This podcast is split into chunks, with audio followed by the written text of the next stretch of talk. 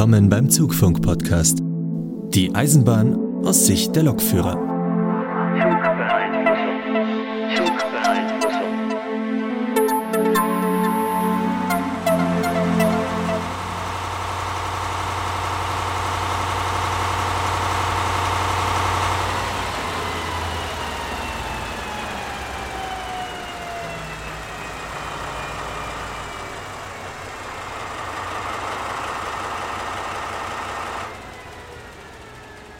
Leute, dies ist das erste Mal, dass ich mich aus der Post-Production melden muss. Wir haben für diese Folge neue Mikrofone eingesetzt und was soll schon schiefgehen? Ja, was schiefgegangen ist, werdet ihr gleich hören. Die Folge entspricht nicht ganz unseren gewohnten Qualitätskriterien. Wir haben lange überlegt, ob wir sie überhaupt veröffentlichen sollen, haben uns dann aber doch dazu durchgerungen, dass der Inhalt das definitiv rechtfertigt.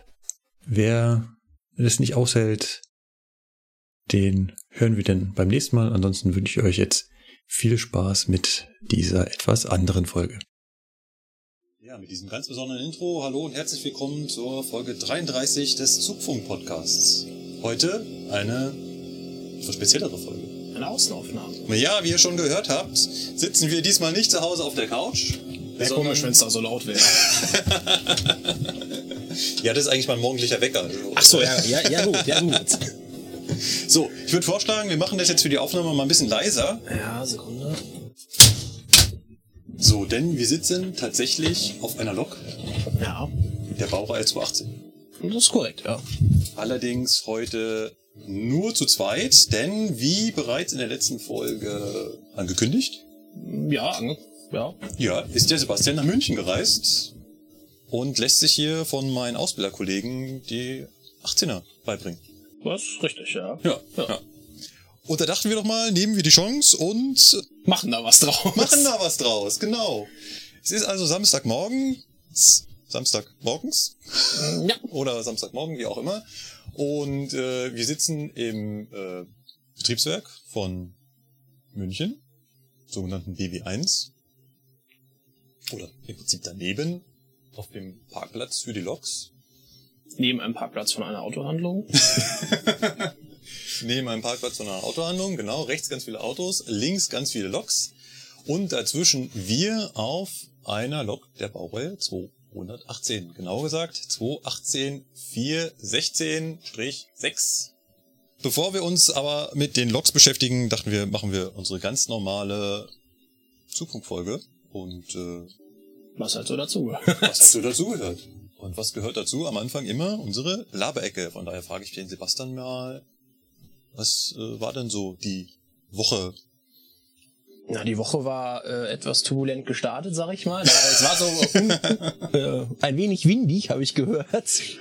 Unwesentlich. Unwesentlich. Ja, wobei bei uns war doch relativ viel Wind tatsächlich, aber es hielt sich in Grenzen, aber ja. War, äh, war montags etwas interessant mit zur Ausbildung zu kommen, aber wir haben es tatsächlich alle geschafft, da zu sein, trotz dass keine Züge fuhren. Ich war ja schon gerade wieder fast drauf und dran zu fragen, musstest du denn arbeiten? Lass mich kurz überlegen. Ja, ja, aber du bist halt nicht selber gefahren, sondern du bist ja in die letzten Tage Ausbildung. äh, war- in der Ausbildung, genau. Genau. Und deswegen äh, fährst du gerade selber keine Züge. Ich hingegen auch nicht. Was heißt ich hingegen? Äh, ich auch nicht. Ich habe Unterricht beziehungsweise genauer gesagt, hätte ich Unterricht gehabt. Denn am Abend zuvor kam die Nachricht von unserem Chef, alle Unterrichte an dem Tag fallen aus. Was jetzt gar nicht so die blöde Idee war. Sind wahrscheinlich eh keine Leute gekommen. Ja, die die Teilnehmer sind nicht nach München gekommen. Also wir haben halt Teilnehmer aus, aus Richtung Rosenheim. Da fährt halt nix. Da hast du keine Alternativen. Ja, gut, das Genau, stimmt. andere Teilnehmer, also nicht aus meinem Kurs, aus anderen Kursen, die kommen dann aus Richtung Starnberg, Tutzingen, Weilheim, die Richtung andere aus Augsburg.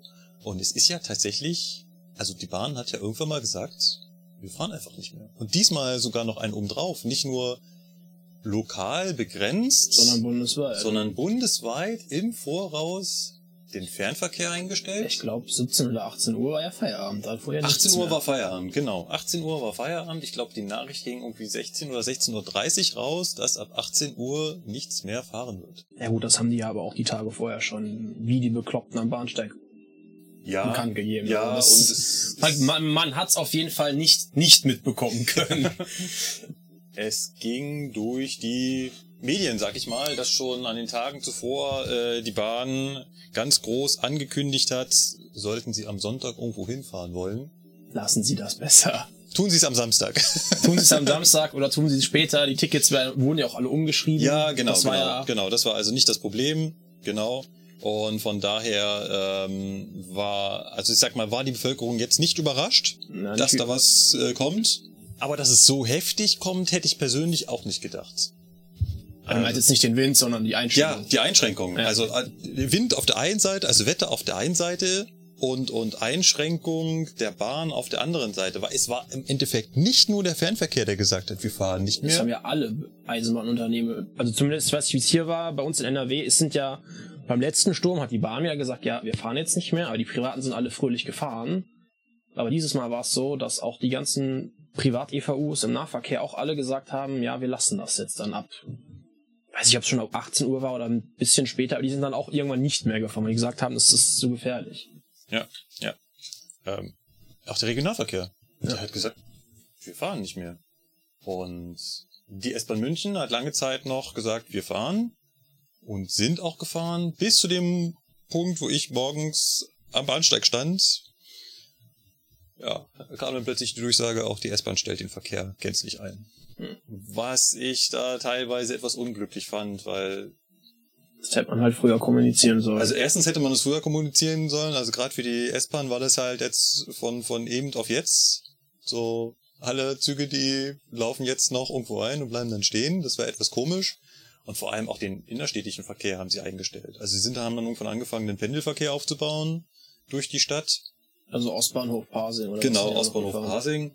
Aber ich meine, da hätte ich auch alle anderen Linien noch fahren lassen können. Ah, ich, ich weiß nicht. So ein Stück weit habe ich das Gefühl, man hat sich's auch ein bisschen einfach gemacht.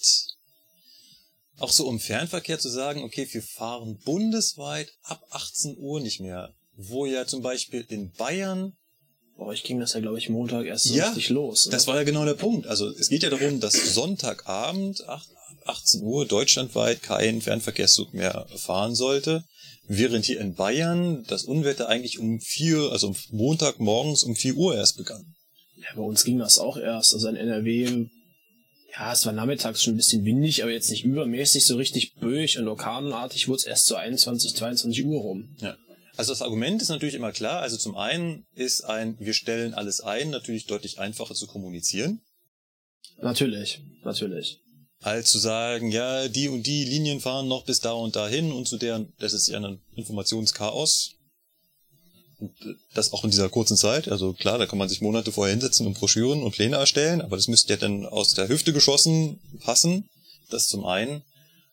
Und zum anderen ist es natürlich organisatorisch auch ein Riesenaufwand, den Fernverkehr so quasi so deutschlandweit zu zerlegen und zu sagen, okay, von Bayern aus fahren wir noch, aber wir fahren halt nur nach Nürnberg noch oder wir fahren halt noch weiter bis nach Würzburg, aber halt nicht mehr weiter und drehen dann da alles.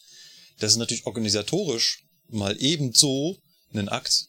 Man glaubt das ja immer gar nicht. Ich meine, die, die, die Eisenbahn funktioniert ja so schön, weil sie halt so schön durchgeplant ist. Richtig. Und wenn da irgendwas nicht passt, dann ist direkt wieder das Chaos perfekt. Ja. Und das, das ad hoc mal eben auf die Beine zu stellen, ist halt eine gewisse Herausforderung.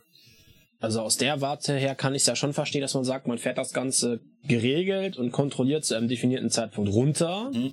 Dass man dann sagen kann, alles klar, wir wissen, wo was wann steht. Das steht dann da und kann am nächsten Tag von da aus wieder weiter. Ja. Also der Fernverkehr, gerade im Vergleich zur S-Bahn bei uns in Köln, lief dann auch am nächsten Tag. Relativ vernünftig, gut, ne? War halt immer noch Windstufe ausgerufen, durfte nur 80 fahren, war halt, ja. Wenn du dann mit 80 über die 300 km/h Schnellfahrstrecke fährst, kommst du dir gleich auch ein bisschen blöd vor, aber, aber, aber die fuhren alle Züge. Ja, das ist Auf der S-Bahn fuhr eine Stunde lang gar nichts Ja. in eine Richtung, weil die Züge alle noch in der Abstellung standen und ja. Das ist natürlich dann auch die, die nächste Frage, die man sich stellen muss. Fährt man lieber, dafür aber eventuell langsamer? Oder lässt man es Komplett sein. komplett sein, ist dafür aber sicher, dass man wirklich nirgendwo auf der Strecke verrecken wird? Wobei es ja teilweise Montag zumindest bei uns auch windiger war als Sonntag. Also zumindest so vom subjektiven Empfinden. Ja, also wie stark der Wind jetzt wo war, da stehe ich außen Da vor. bitte Man, Meteorologen befragen, die können, die das, Genau. die können das besser erklären. das, das ist ja immer nur die punktuelle Wahrnehmung, die man hat. Und wenn es an, an der einen Hausecke halt nicht windig ist, sagt der eine, bei mir war gar nichts, und in der nächsten Hausecke hat's die äh, Bäume umgeweht. Genau. Ich denke mal, wo das auch so ein bisschen herrührt, ist halt, dass beim letzten großen Sturm dann hier ab Graz, irgendwo war das da bei Donauwörth, auf der Augsburg-Donauwörth oder irgendwo hier in Bayern stand ein Zug, fünf Stunden auf der Strecke, bis da mal, war nicht so ein Krach hier, äh, evakuiert werden konnte, weil da keine Ahnung, wie viele Bäume immer weiter noch auf den Zug draufgefallen sind. Ich glaube, das war so ein bisschen, wo man gesagt hat, man macht das lieber, auch wenn es schmerzhaft ist, kontrolliert und früher, als dass dann die Züge irgendwo stehen Mhm. und da ein paar hundert Reisende drin sitzen und da stundenlang Ja. nicht rauskommen. Also, Ja. ich finde, ich fand's, ja, bin da ein bisschen zwiegespalten, aber ich glaube, es war die richtige Entscheidung tatsächlich. Ja, so geht's mir ungefähr. So, jetzt muss ich aber einen Wortwitz noch loswerden. Hau raus. Ich habe versucht, mit Sabine zu schlafen und es klappte nicht. Ich bin, Ja, kenne ich, kenne ich. ich bin um 4 Uhr morgens aufgewacht, da ging's so richtig los und danach war kein Auge mehr zuzumachen. Ja, bei mir auch. Bei uns ist, ist im, wir haben so ein Entrauchungsfenster im Treppenhaus und das, das schließt irgendwie nicht richtig. Das, Und dann fängt's auch noch an zu pfeifen. das pfeift und unsere Tür, das ist so eine Sicherheitstür, die ist halt nicht zu 1000 Prozent fest, die klappert dann, die Wohnungstür. Ah. Richtig angenehm. Ich habe auch richtig gut geschlafen mit Sabine. Vom Feinsten. Gut. Ich habe ein ganz anderes äh, Thema auf dem Herzen für unsere kleine Laberecke. Hat gar nichts mit der Bahn zu tun. Und zwar ist ja 2020, ne? Ja. Mittlerweile. Ja. Und ähm, ich als kleiner Kontrollfreak habe mir eine kleine Excel-Tabelle angelegt und da habe ich alle meine Ausweisdokumente reingeschrieben und deren Ablaufdaten. Ah, ich verstehe, ich verstehe. Ein sehr nettes kleines Helferlein, nachdem man äh, da ja nicht so oft drauf schaut, kann man da, gucke ich da halt äh, mal rein und sehe, oh, mein Personalausweis läuft bald. Ups. Ist das bei euch auch so super schnell beim Bürgeramt mal vorstellig werden zu können? Es ist ein geiles Erlebnis. Das, das geht ja mittlerweile. Das geht ja mittlerweile ähm, nicht mehr einfach so. Also früher ist man da hingegangen, hat eine Nummer gezogen, kam irgendwann ran und fertig. Und Nein, Wer- so funktioniert das nicht mehr. wer, wer es sich leisten konnte, ist halt zu Zeiten hingegangen, wo es wahrscheinlich etwas leerer war. Da war, da war man als Schichtdienstler ausnahmsweise mal im Vorteil, wenn man Dienstagvormittag aufs Bürgeramt latschen konnte. Genau. Und wer sich halt nicht leisten konnte, der hat halt äh, am Nachmittag halt- da gesessen. Ja, der war halt ein bisschen angekackt. Genau. So, das funktioniert ja mittlerweile nicht mehr. Ich glaube, es funktioniert deutschlandweit nicht mehr so, sondern äh, zumindest hier in München ist es so, es geht nur noch mit Termin. Ja, ist, glaube ich, in jeder größeren Stadt so. So, und äh, ja gut, dann gibt's da so eine Online-Plattform, dann guckt man halt rein und jetzt sind alle Apple-User werden das kennen. Die Genius Bar ist ein Scheiß dagegen. Bei Genius Bar bei Apple kann man ja auch nur drei Monate im Voraus da so einen Termin buchen, da kann man ja auch nicht ohne Termin hin, da ist das genauso. Drei Monate im Voraus, kein Termin. Stabil. Und dann so der kleine Hinweis darunter, bitte schauen Sie regelmäßig äh, auf unsere Internetplattform, wenn noch einzelne Termine wieder freigeschaltet werden. Das Konzept dahinter ist mir nicht so ganz klar. Ich guckte also immer wieder regelmäßig drauf und kriegte auch so langsam so ein bisschen Panik, weil es waren halt noch drei Monate und irgendwann will ich auch mal in Urlaub fahren und der Ausweis braucht halt dann auch mal, wenn er bestellt wurde, heißt es ja nicht, man kann ihn dann gleich mitnehmen, sondern Nein, das dauert dann nochmal vier bis sechs Wochen. Genau. Genau. Ja, also das war keine so schöne Erfahrung, aber tatsächlich guckte ich irgendwann eines Morgens da rein und da waren plötzlich zwei Tage im äh, Februar frei. Gänzlich. Als wenn die so zwischendurch nochmal Tage freischalten. Für die Leute, die verspätet gucken. Ich weiß nicht, was dahinter steckt, ich habe das Konzept nicht verstanden. Äh, Das funktionierte dann aber relativ gut. Du klickst da drauf, dann sage ich hier, ja, Punkt, gibst deine E-Mail-Adresse an, kriegst noch die Bestätigungs-E-Mail mit Bestätigungslink und so weiter, dann kriegst du da so eine Nummer, hier kommen sie um 9 Uhr dahin. Ich saß dann um 9 Uhr in der Woche da, also ich saß schon relativ früh da, aber du gehst dann da nur rein und du sagst ja auch niemandem, dass du da bist. Du gehst da einfach nur rein mit diesem Zettel, da gibt's einen großen Monitor. Und irgendwann macht's plumps, deine Nummer ist da, viel Spaß. Genau. Ob du jetzt da bist oder nicht, macht da, macht da keinen Unterschied. Ja, ich hatte um 9 Uhr den Termin, war schon relativ früh da.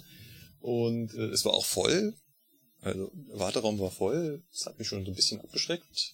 Und dann wird's 9 Uhr. Hm, das klappt jetzt wohl nicht so. 9 Uhr passiert nämlich nichts.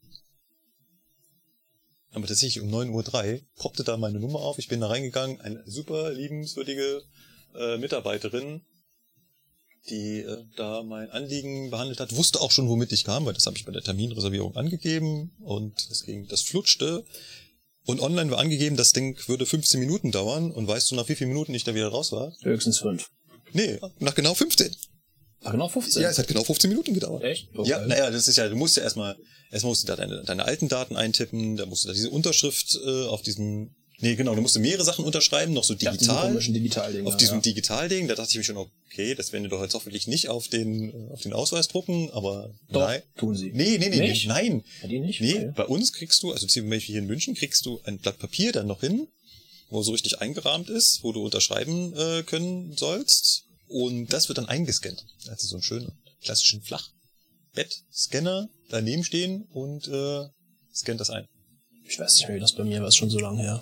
Aber ja, da bin ich, da, was das angeht, bin ich tatsächlich sehr glücklich, auf einem verhältnismäßig kleinen, in einer relativ kleinen Gemeinde mit 40.000 Einwohnern zu wohnen, weil wir haben noch ein eigenes Bürgeramt.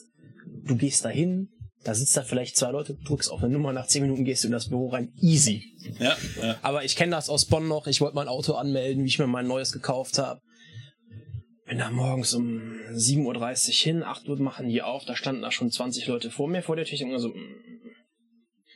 Bin da rein, ne, der, der vor mir, ja, dauert jetzt für sie, ne, der wollte auch Auto anmelden, dauert jetzt zwei bis drei Stunden, bis was frei ist, bla bla. Dann war vor mir einer, der wollte irgendwas anderes, dann kam Ja. ich da gerade hin, sag ja, hier so und so, ne. Dann sagt er, ja, pass auf, da ist gerade was frei geworden, Viertelstunde bist du dran. Ich dachte mir so, yes! ja, man muss manchmal auch einfach ein bisschen Glück haben, weil Ja, ja. der nächste freie Termin für mich wäre sonst nämlich Ja. vier Stunden später gewesen. Ja, ja. Äh, Habe ich auch gesehen, dass da Leute dazu kamen, ohne Termin, dass da so eine Anme- Anmeldung gibt und die dann auch relativ schnell reingekommen sind. Gut. Kommen wir zu unserem Hauptthema. Baureihe 218. Wollen wir uns ganz kurz mal so ein bisschen, ich weiß, ich stehe ja immer nicht so auf Geschichte, ist einfach so ein Punkt, wo ich mich so wenig drin auskenne. Ich bin ja der, der, der Technikfreak. Aber so ein bisschen mal rückblicken zu schauen, wo die 18er herkommt, ist doch eigentlich gar nicht mal so schlecht. Jetzt würde ich dich mal bitten, du sitzt ja da drüben neben mir auf der quasi Beifahrerseite, auf der Beimannseite. Und da hängt an dieser Lok tatsächlich noch das Typenschild dran. Erstaunlich, sonst sind die doch immer geklaut worden. Ja, die ist halt relativ begehrt. Weiß auch nicht. Was steht denn da als Baujahr? Die ist Baujahr 77. Baujahr 77. Und Gebaut bei Krupp in Essen. Genau, und damit ist sie auch schon eher relativ äh, spät in der Geschichte der 218, denn gebaut wurden sie bis 1979. Genau, ist ja auch eine Lok der vierten Serie. Und äh, damit quasi das Neueste vom Alten. Hm, Das kann man so sagen, ja. Genau. Aber die Geschichte der 218 beginnt eigentlich noch viel früher. Und zwar, genau gesagt, am 28. September des Jahres 1960. Stimmt, da ging das, glaube ich, mit der ersten V160 los. Ne? Richtig, du sagst es, du sagst es. Damals wurde die erste Vorserienlok der neu geschaffenen Serie, also Loks werden ja immer in so äh, Lok- Familien, Serien, Familien. in Familien gebaut. Also jetzt modern kennt man so die Trucks als Lokfamilie. Oder Und- die Einheits E-Loks. Genau, und, und äh, damals war das diese neu geschaffene V, noch in der alten Nummerierung, damals hat man ja die mit V davor, also alle Verbrennerloks, genau, mit V und E. Und das war halt ähm, damals die erste Prototypenlok, Vorserienlok ähm, der neu geschaffenen Baufamilie, Baureihenfamilie V160. Und sie trug die Baureinnummer nach dem heutigen System 216. Genau. Damals V160. Genau. Und ähm, wurde damals von Henschel gefertigt und war halt die erste Lok, die so darauf basierte, dass ich einen starken, einen einzelnen starken Dieselmotor auf so einer äh, Lok verbaue. Genau. die auch relativ viel Wumms damals, also vergleichbar hatte. Also die Blockbaureihe 216, also 216, wir sitzen gerade auf einer 218, wie wir da hinkommen. Später. Später, wir sind noch bei der 216 und die 216 konnte nur 120 fahren, Richtig. Hatte auch nur eine Leistung von 1400 kW, Was jetzt nicht so übermäßig viel ist. was nicht so übermäßig viel ist, wo man auch immer noch drüber nachdenken muss, die, also diese Leistung ist immer die Motorleistung. Das ist nicht die Leistung, die unten, Das ist nicht die Leistung, die am Radsatz ankommt, richtig? genau, das ist nicht die Leistung, die beim Radsatz ankommt. Wir werden uns da nachher nochmal, wenn wir nochmal über die Funktion dieser dieselhydraulischen Lok uns unterhalten, äh, mal noch zu dem Punkt kommen, warum das so weit abweicht und warum da unten eigentlich noch viel weniger ankommt. Also 1400 Kilowatt. Verbaut war ein Motor damals von MAN. Das war nämlich das neueste. Damals hieß der, das war ein TB10. Ein War das in der Vorserie auch schon der TB10? ja, Nicht der Maybach-Motor, soll das auch schon der TB10 gewesen sein. Ihr könnt mich jetzt gerne auch eines Gegenteils beweisen. Ihr wisst, Geschichte Ist jetzt nicht dein Fachgebiet. ist jetzt nicht mein Fachgebiet. Lustig ist auch, dass der Motor halt von MAN kam, obwohl man den heute ja nicht von mehr von MAN kennt. Aber sagen wir dahingestellt. Viel interessanter ist, dass diese Loks der Baureihe 216 einen Hilfsdiesel hatten. Mhm. Das heißt, die hatten eigentlich gar nicht einen großen Dieselmotor, sondern noch einen Hilfsdiesel dazu. Und dieser Hilfsdiesel dient unter anderem dazu, Druckluft zu fördern, aber auch um die Zugheizung zu betreiben, die damals noch eine Dampfheizung war. Ja. Kurzer Einschub. Ich Ja. habe gerade nachgeguckt, die Vorserien 216 hatte noch Maybach-Motoren drauf Ah. und dann die Serienmaschinen hatten die TB10. Genau. Ah, okay. Also bei der Vorserie. Bei irgendwas hatte ich da noch im Hinterkopf. Okay. Also bei der Vorserie noch kein TB10, erst dann bei der Serien 216 kam dann der TB10. Gut, wie gesagt, Dampfheizung. Also da keine elektrische Heizung, kein äh, Strom, den ich in die Wagen leite, sondern wirklich heißer Dampf. Ja gut, in den 60ern war das ja noch mehr oder weniger Ganz weit verbreitet. Weit verbreitet. Mir klar, noch Dampfloks. Genau, da kommen wir ja her. Genau da sind wir ja gerade in dieser Umwandlung, dass man eigentlich von der Dampflok weg wollte, hin zu diesen hochmodernen Dieselloks. Elektrifizierung war damals auch schon ein Thema, aber ist natürlich Halt klar. bei weitem nicht so weit fortgeschritten, wie man das gerne Genau. hätte. Genau, deswegen war natürlich die Diesellok die, diese, die, die Alternative. Und aber alle meine Wagen waren natürlich immer noch auf die Dampfloks ausgelegt. Sicht. Richtig, die hatten alle Dampfheizung. Die hatten alle Dampfheizung. Also musste jetzt auch meine Dieselloks Dampfheizung haben. Und die 216 hatte dann Dampfheizung. 224 Stück wurden davon gebaut und war ein Erfolgsmodell. Also das war gut. Das hat sich durchgesetzt. Das war, das war toll. Also das hat funktioniert. Richtig. Und jetzt haben wir in der Bundesbahn genau diesen angesprochenen Wandel. Wir wollten immer mehr Dampfloks abschaffen und mussten die also immer mehr und schnell ersetzen. Genau, man wollte die ja schnellstmöglich loswerden. Genau. Personalintensiv, wartungsintensiv. Richtig, richtig. Also Dampfloks super personalintensiv, weil die halt schon Stunden vorher äh, äh, angeheizt werden mussten und äh, der Vorbereitungsdienst war viel komplexer als das, was man später äh, von den Loks kannte. Deswegen musste da ein Nachfolger her. Und man wollte mit dem Nachfolger vor allem ein großes Problem der 216 loswerden, das war dieser Hilfsdiesel. Also dieses Hilfsdieselsystem, das war nicht so praktisch, weil zwei Motoren warten ist teuer, schwer, das war nicht so das, das, das Wahre vom Ei. Aber man konnte es damals halt auch noch nicht anders, weil man keine Motoren hatte, die stark genug waren. Genau. Und ähm, die, die, diese stark genug Motoren ist ein großes, ist genau das Stichwort. Beziehungsweise es gab die schon, aber die haben nicht in die Lok reingepasst. Ja. Äh, Klar, klar, da habe ich so ein Trade-off, ne? Klar, ich will es natürlich immer leistungsfähiger haben, aber ich habe natürlich auf so einer Lok auch begrenzende Faktoren, wie zum Beispiel einfach mal der Platz. Und die Achslast, ja. Genau. Und wie schwer das Ding werden darf. Ähm, und auf der anderen Seite habe ich jetzt auch die Wandlung weg von der weg von der Dampfheizung hin zu einer elektrischen Heizung. Das heißt, mit dem Nachfolgemodell wollte ich jetzt eine elektrische Heizung verbauen. Und das konnte man nicht, weil man es nicht schaffte, diesen Hauptdiesel, diesen 1400 Kilowatt leistenden Hauptdiesel von vom TB10 äh, auch noch aufzulasten, dass er die elektrische Zugheizung versorgt. Dann wäre so wenig rausgekommen hinten, dass wir damit die Wagen kaum noch in, äh, in Bewegung hätten setzen können. Genau. Und dann gab's, dann kam, dann kam das Jahr 1966, in dem damals stärkere Großdiesel verfügbar wurden Genau. und verfügbar waren. Und da begann dann die Entwicklung der 218. Lustigerweise, das ist eigentlich äh, ein, ein, ein, ein, ein, äh, eine lustige Anekdote in der Geschichte, konnte es die Bundesbahn nicht aushalten und warten, bis die 218 fertig entwickelt wurde. Das heißt, wurden schon Vorserienloks wieder gebaut, also 218.001, wo dran entwickelt wurde und geplant. Aber das hat denen alles zu lange gedauert. Deswegen hat man ein Zwischenmodell geschaffen. Die 217. Nee, 215. Ja, die, ja, die 2, ja, okay, die 217 gab es ja auch noch.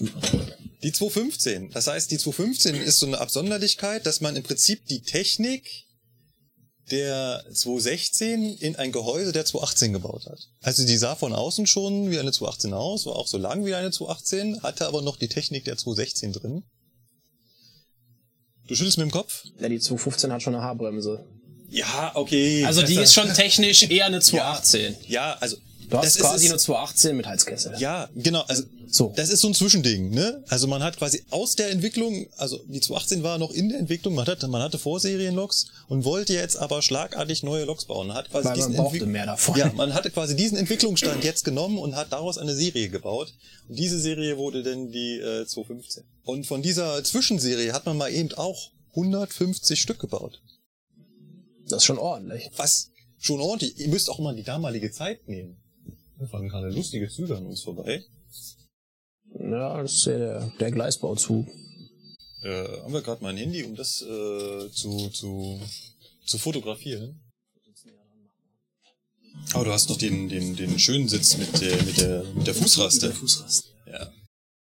Die äh, fehlt mir. Ich habe früher immer hier immer so drauf gesessen, ähm, äh, immer so, so, so, so schräg, mit einem Fuß auf der Siefer und den anderen etwas höher auf dem, äh, auf dem Beimannstuhl. Ja, also wie gesagt, von dieser Zwischenlok, Baureihe 215, hat man mal eben auch noch 150 Lokomotiven gebaut. Zwischen 1968 und 1970. Also in diesen zwei Jahren. Das sieht so aus, als ob die damals wirklich Druck hatten. Könnte man so meinen, ja. Die brauchten unbedingt Loks. Da hat bestimmt einer mal bei den Lokherstellern angerufen und sagte, ey, nimm mal den Lokkasten, schraub da jetzt mal einen Motor und einen Heizkessel rein, wir brauchen Zeug. Wir brauchen Zeug. Genau. Ähm, ja. Und dann ab 1971 ging es dann los mit der Serienproduktion der Baureihe 218. Genau. Die 218 wurde über fast ein Jahrzehnt gebaut bis 1979. Unsere ist hier von 1977, das heißt zwei Jahre vor Ende. Insgesamt wurden 399 Loks davon gebaut. Ich habe sie jetzt nicht einzeln durchgezählt, weil es gibt da auch noch so Absonderlichkeiten. Ich weiß nicht, ob die genau da reinzählen. Ja, da sind irgendwann nochmal äh, Loks dazugekommen, die zurückgebaut wurden und vorgebaut wurden. Reden wir nochmal gleich ganz kurz drüber. Also legt mich jetzt bitte nicht auf die Zahl 399 fest. Ich weiß auch nicht, ob es noch 399, äh, also ob 399 irgendwann mal gleich zeitgleich in, in Betrieb waren.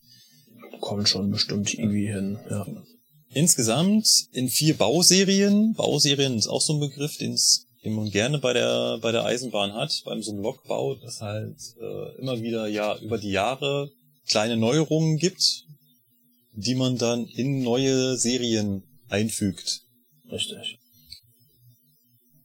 und die Loks so quasi in der in der Produktion modernisiert. Gebaut wurden die Loks von äh, vier Herstellern deutschlandweit an mehreren Standorten. Unter anderem die Firma Krupp, Von der ist unsere hier. von der unsere hier ist, aber auch von der Firma Henschel, von Kraus Maffei, Die sitzt noch hier mhm. die sitzen hier in München, und von Mack. in Kiel.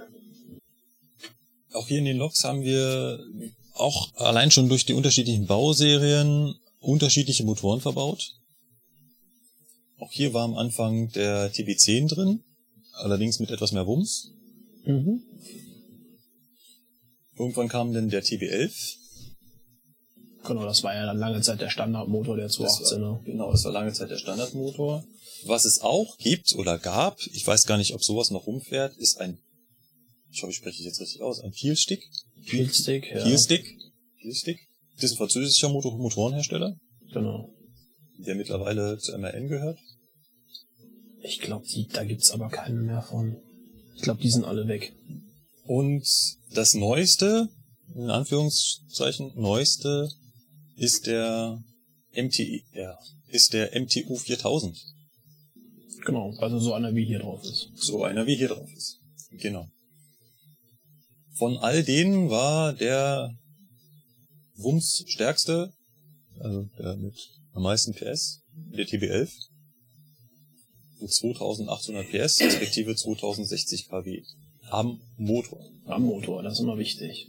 Genau. Es gab ja, glaube ich, auch noch irgendwie drei oder vier Loks in Kiel, die haben, diese, haben von Caterpillar einen Motor drauf, aber das ist, das war nur ein Versuchsumbau, das ist nie in größerer Stückzahl passiert. Es gibt, genau, können wir mal ganz kurz drauf eingehen, äh, auf diese Absonderlichkeiten der, der Baureihen.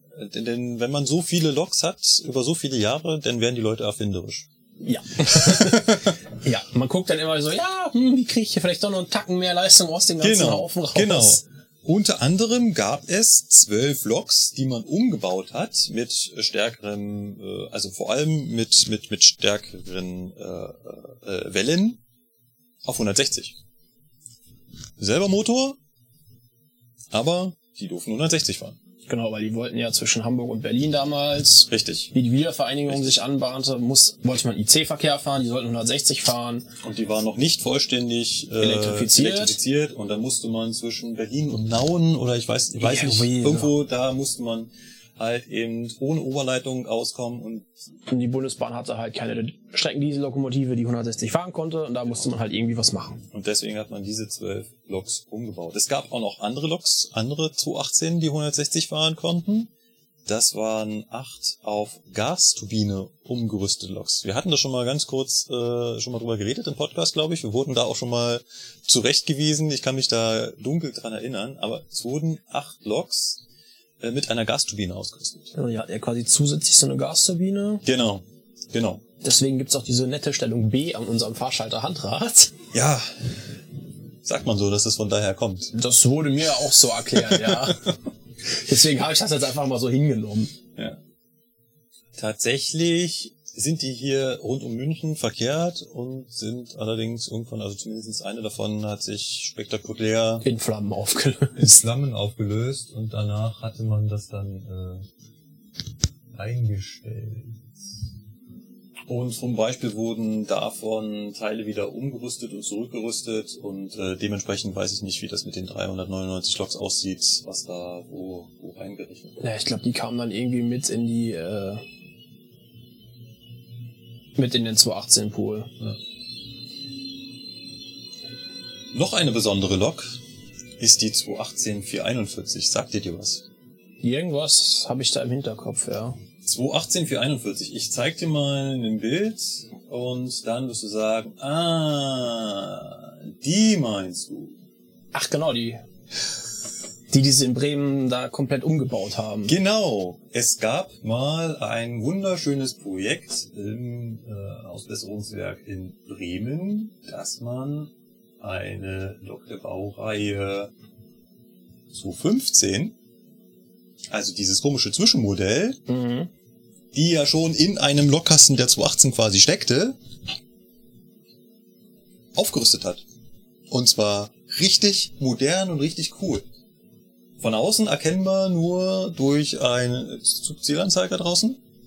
Also wunderschön integriert aussieht, als ob er da schon immer hingehörte. Richtig. Aber wenn man sich mal den Führerstand anguckt, Der hat mit einer 218 nicht mehr viel, also wenn man halt das gewohnte Bild so vor Augen hat von seinem Inneren, wie man sich eine 218 vorstellt und dann auf die 441 drauf guckt, denkt man sich so, äh, habe ich mich in der Tür vertan?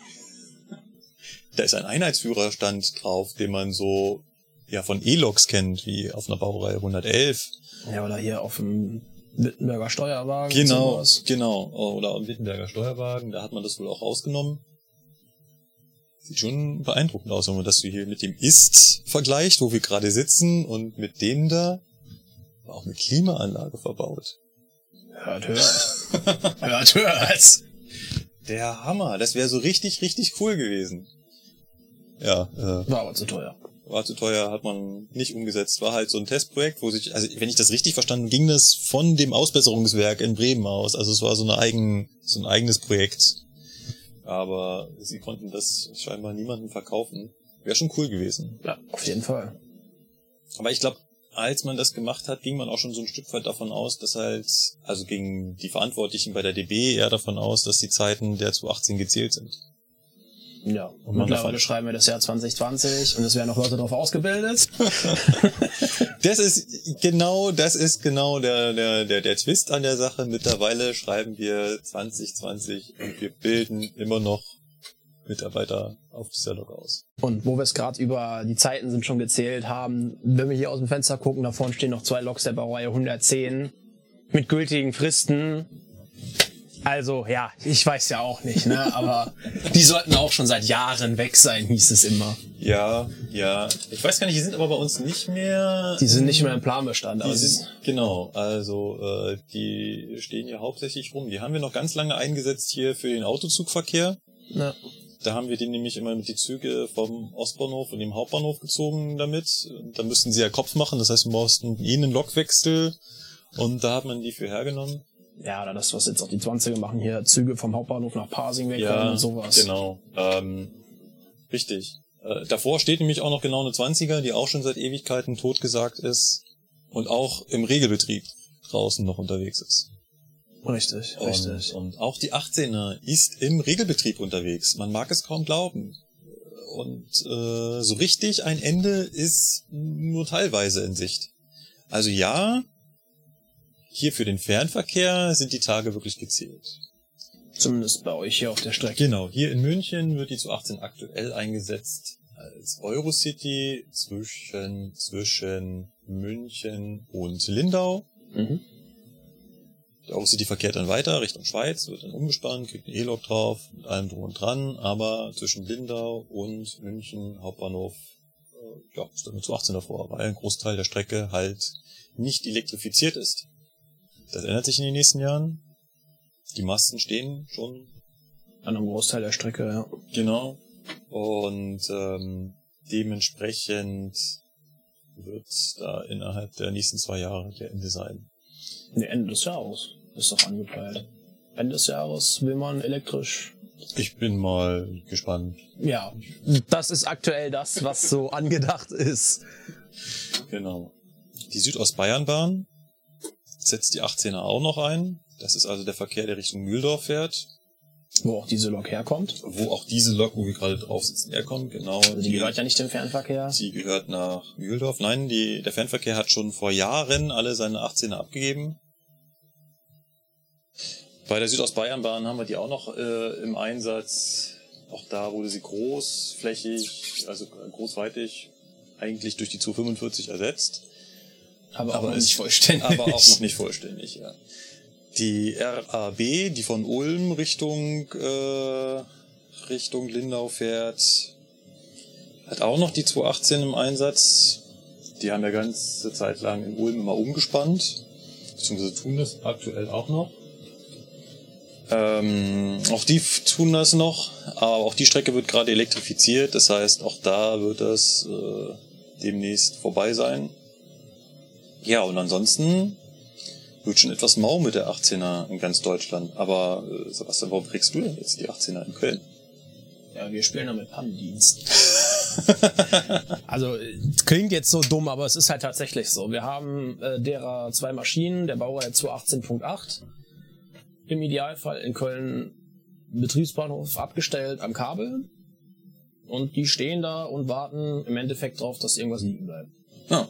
Also wenn jetzt zum Beispiel auf der Schnellfahrstrecke ein Zug liegen bleibt, weil er die Oberleitung runterreißt oder so, dann klingelt beim Dieselbereitschafter das Telefon, dann heißt du, schmeißt mal die Loks an, die und die Zugnummer, einmal Schnellfahrstrecke abschleppen. Dann fährst du da ein fröhliches Gewerkschaftslied auf den Lippen als dringlicher Hilfszug Richtung Schnellfahrstrecke raus. Und das mit der 18er. Das sind zwei 218 richtig. Also sie wurde halt gerne immer wieder als Rettungslok verwendet. Ja, also Frankfurt hat zwei Loks rumstehen, in Hannover steht eine, ich glaube Berlin hat eine. Und ob sonst noch irgendwo zu 18.8 steht, weiß ich jetzt gar nicht. Müsste ich jetzt auch nachschauen. Das Blöde ist, und da leiten wir dann mal so ein Stück weit in die Technik über, ist, die 18er ist nicht dafür gebaut zu stehen. Nein. Man könnte auch sagen, sie steht sich kaputt. Das trifft auf unsere Schlepploks sogar ziemlich gut zu, ja. Ja, jetzt kann man sich kurz überlegen, woran das liegt. Also zum einen ist es natürlich ein lebendes System, was die ganze Zeit voll Wasser steckt, was gepumpt wird, was voll Öl steckt und ähm, das muss natürlich gewartet werden. Also das, das verbraucht sich oder sagen wir mal so, das wird auch belastet, wenn ich nur stehe. Denn das ist das, was ihr die ganze Zeit im Hintergrund leise rauschen hört. Die Lok lebt auch die ganze Zeit, während sie nicht eingeschaltet ist. Denn wir müssen sie warm halten. Richtig. Diese Lok will warm bleiben. Es gibt ja diese Horrorgeschichten, das heißt Horrorgeschichten, aber es gibt ja die Geschichten von Loks, die längere Zeit kalt dastanden, die dann zur Tropfsteinhöhle sich, äh, ja, zur Tropfsteinhöhle mutiert sind. Einfach aus dem Grund, dass die Lok kalt wurde, die ganzen Rohre, Leitungen und so weiter wurden undicht, sie verlor Stück für Stück tröpfchenweise dann das Wasser. Ja klar, weil wenn das ganze Zeug, also das ganze System kalt wird, zieht sich die ganzen Rohrleitungen etwas zusammen. Ja.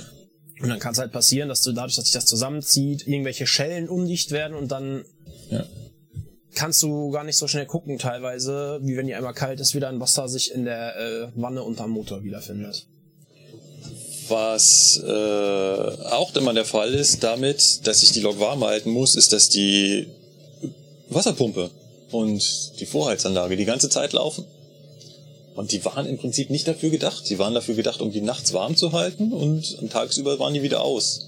Wenn die jetzt aber Tag für Tag für Tag für Tag für Tag stehen und nicht bewegt werden und der Motor nie läuft und die ganze Zeit diese Wasserpumpe laufen muss, ja, Ja, das ist ja vor allem bei uns zum Beispiel auch der springende Punkt. Normalerweise stellst du die Maschine ja ab, dann kann das Kühlwasser bis zu einem definierten Grad auch abkühlen und erst dann wird sie wieder vorgewärmt. mhm. Wenn ich genau weiß, alles klar, der Lokumlauf sagt, nächsten Morgen 10 Uhr brauche ich die Maschine, dann stelle ich die so ein, dass sie morgens um 10 Uhr dann lecker 60 Grad Kühlwassertemperatur hat.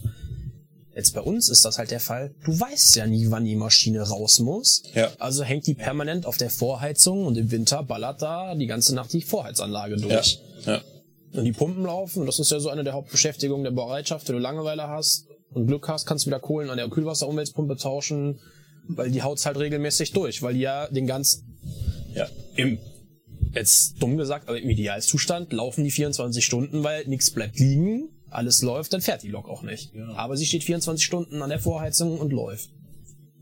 Apropos Laufen. Wollen wir mal ein Stück laufen? Können wir gerne machen. Können wir gerne machen, ne? Also wir versuchen mal unser Setup hier so äh, in Bewegung zu setzen, dass ihr bei uns bleibt. Und wir bewegen uns mal durch die Lok. Gehen wir einfach da rum. So schön mit Soundkulisse. Ach so, dann gehen wir so lang. Ach Mann, ich, immer die Leute, die frisch in der Ausbildung sind, die wissen genau, wie rum die Lok steht. Ich gehe immer einmal im Kreis und finde schon meinen Teil. Ja, das, das ist ja einfach, weil die hat ja zwei durchgängige Gänge, ne? Jetzt aber einfach direkt hier anfangen, wo wir gerade vorstellen. Oder? Ja, das können wir machen. Das können wir machen. Also wir sind Wir jetzt. versuchen das auch mit Fotos zu untermauern, Wir was versuchen wir hier das. so sehen. Genau. Versuchen wir mit unseren tollen chinesischen Handys Fotos zu machen. Also wir haben angefangen am Führerstand 1 Genau. und sind quasi nach in den linken Seitengang im Endeffekt gegangen. Was vom ja, sind in den linken Seitengang gegangen. Das ist so korrekt. Ja. So, und als erstes, was man darauf stößt, ist so ein kleines Kämmerchen. Da sind so diverse Bauteile drin. Da sind so diverse Bauteile drin, die eigentlich auch nicht schon immer hier drin waren. Also hier sind auch Bauteile hinzugekommen. Richtig. Durch die äh, besagten Umbauten, die wir ja hatten, so was Motoren und Co. angeht, Ja. hat sich ja einiges geändert. Genau. Zum einen haben wir hier oben so einen riesengroßen Schaltkasten. Da steht MTU Elektronik drauf. Genau, das war da ursprünglich nicht drin. Denn da sitzt meine Motorelektronik drin. Das heißt, das ist mein, meine Motorsteuerung. Wir haben ja also einen elektronisch geregelten Motor. Das war früher nicht immer so. Die ersten Motoren waren mechanisch geregelt. Mit einem mechanischen Motorregler mit Fliegewicht dran und sowas. Richtig. Und Richtig. Das ist quasi schon Hat die nicht nur. Nachteile, wenn man das eine alte mechanische hat, tatsächlich. Gerade so was Störungsbehebung angeht. Ja, andererseits habe ich dank dieser, dank dieses Kastens äh, einen sogenannten Gelb- und einen sogenannten Rotalarm, Das ist richtig. der mir also als Lokführer schon mal den Hinweis gibt, hier stimmt was nicht. Also Ja. ihr müsst immer bedenken, wir haben hier keinen Computer drauf, wir haben hier kein Display drauf, was mit mir redet. Wir haben, wir haben überhaupt niemanden, der mit mir redet. Also wie gesagt, niemand. Störung. Das ist schon mal, das ist so angenehm.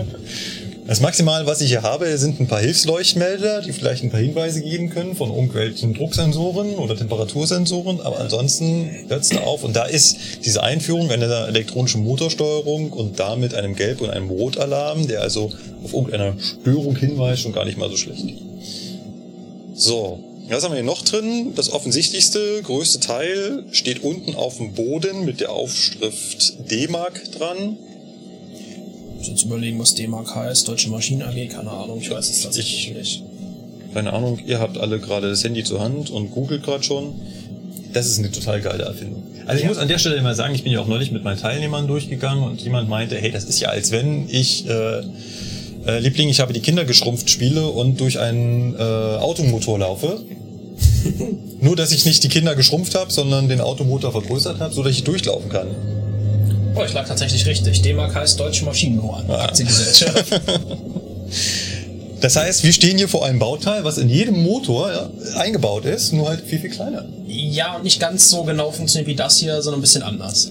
Das hier funktioniert noch viel geiler. Also Das ist richtig Premium. Im klassischen Motor habe ich dieses Gerät, wo ich jetzt gerade vor, wo wir gerade vorstehen, in zwei Geräten geteilt. Richtig. Weil wir stehen vor der sogenannten, Anlass-Lichtmaschine. genau, und wie der Name schon sagt, kann das Ding anlassen, ist aber gleichzeitig auch meine Lichtmaschine. Richtig. Was jetzt gar nicht so dämlich ist, weil meine Güte, ein Elektromotor kann man relativ einfach in einen Generator umwandeln. Ich guck mal kurz nach links. Ach ja, das machen wir da ja auch öfter mal. Ja, von der E-Lok kennt man das sofort. Ne? Man kann elektrisch bremsen mit den Fahrmotoren und hier funktioniert das genauso. Das heißt, im Anlassprozess dreht der meinen Motor und wenn der Motor sich Selbst dreht. selbst dreht, dann wird das zur Lichtmaschine Und lädt mir schön die, lecker die Batterie. und lädt mir die Batterie. Genau. Toll, eine richtig tolle Idee. Ja, Also ich finde das, ich find das genial. Genau. Ja, ich habe irgendjemand mal gefragt, der sich mit Autos auskennt und fragte, warum macht man das nicht beim Auto? Und ihm fiel kein Valides Argument ein, warum man das nicht tut. Genau, warum man das nicht tut. Was wir hier auch noch drin haben, ist unsere kreischende Treibstoffpumpe. Ja. Eine davon, ja. Hier nur eine. Äh, ursprünglich waren, und in anderen Loks ist es auch noch zu sehen, zwei Treibstoffpumpen eingebaut. Genau, und die hängen dann in den anderen Lokomotiven, hängt das da, wo jetzt hier der große Kasten von MTU hängt. Da hängt Ah. das direkt an der Führerstandsrückwand. Okay, ich kenne das nur an, an, an der Stelle. Ich muss ja sagen, die mechanischen geregelten Loks habe ich mal eine gesehen hier bei uns und die ist irgendwann verschwunden und seitdem Das war bei uns in der Ausbildung so genial, wo wir im Betriebsbahnhof bei uns standen. Wir haben halt noch richtig alte Loks aus der ersten Bauserie. Und unser Ausbilder so, was? Sowas gibt's noch? ja, ja, da ist, da ist halt nichts mit Mo Motorelektronik und sonst Ja. was, sondern da ist das alles wie Ablieferungszustand 1973 oder von wann die ist. Ja. Oder 72 so. Gut, und dann haben wir hier noch was. Das äh, hast du es mal auf dem Foto äh, drauf. Das hier? Ja, Ja, ich kann aber noch mal eins machen. das sieht so aus wie eine Handpumpe. Das sieht nicht nur so aus, das ist sogar eine Handpumpe. Ist eine Handpumpe. Wozu, Sebastian, brauche ich denn eine Handpumpe in dieser Lok? Ja, um was zu pumpen. Uh, nein, das ist äh, Wasser. Wenn ich, äh, wir haben ja hier so einen schönen großen Reservebehälter. Mhm. Es gibt ich 75 Liter drin, wenn er komplett voll ist.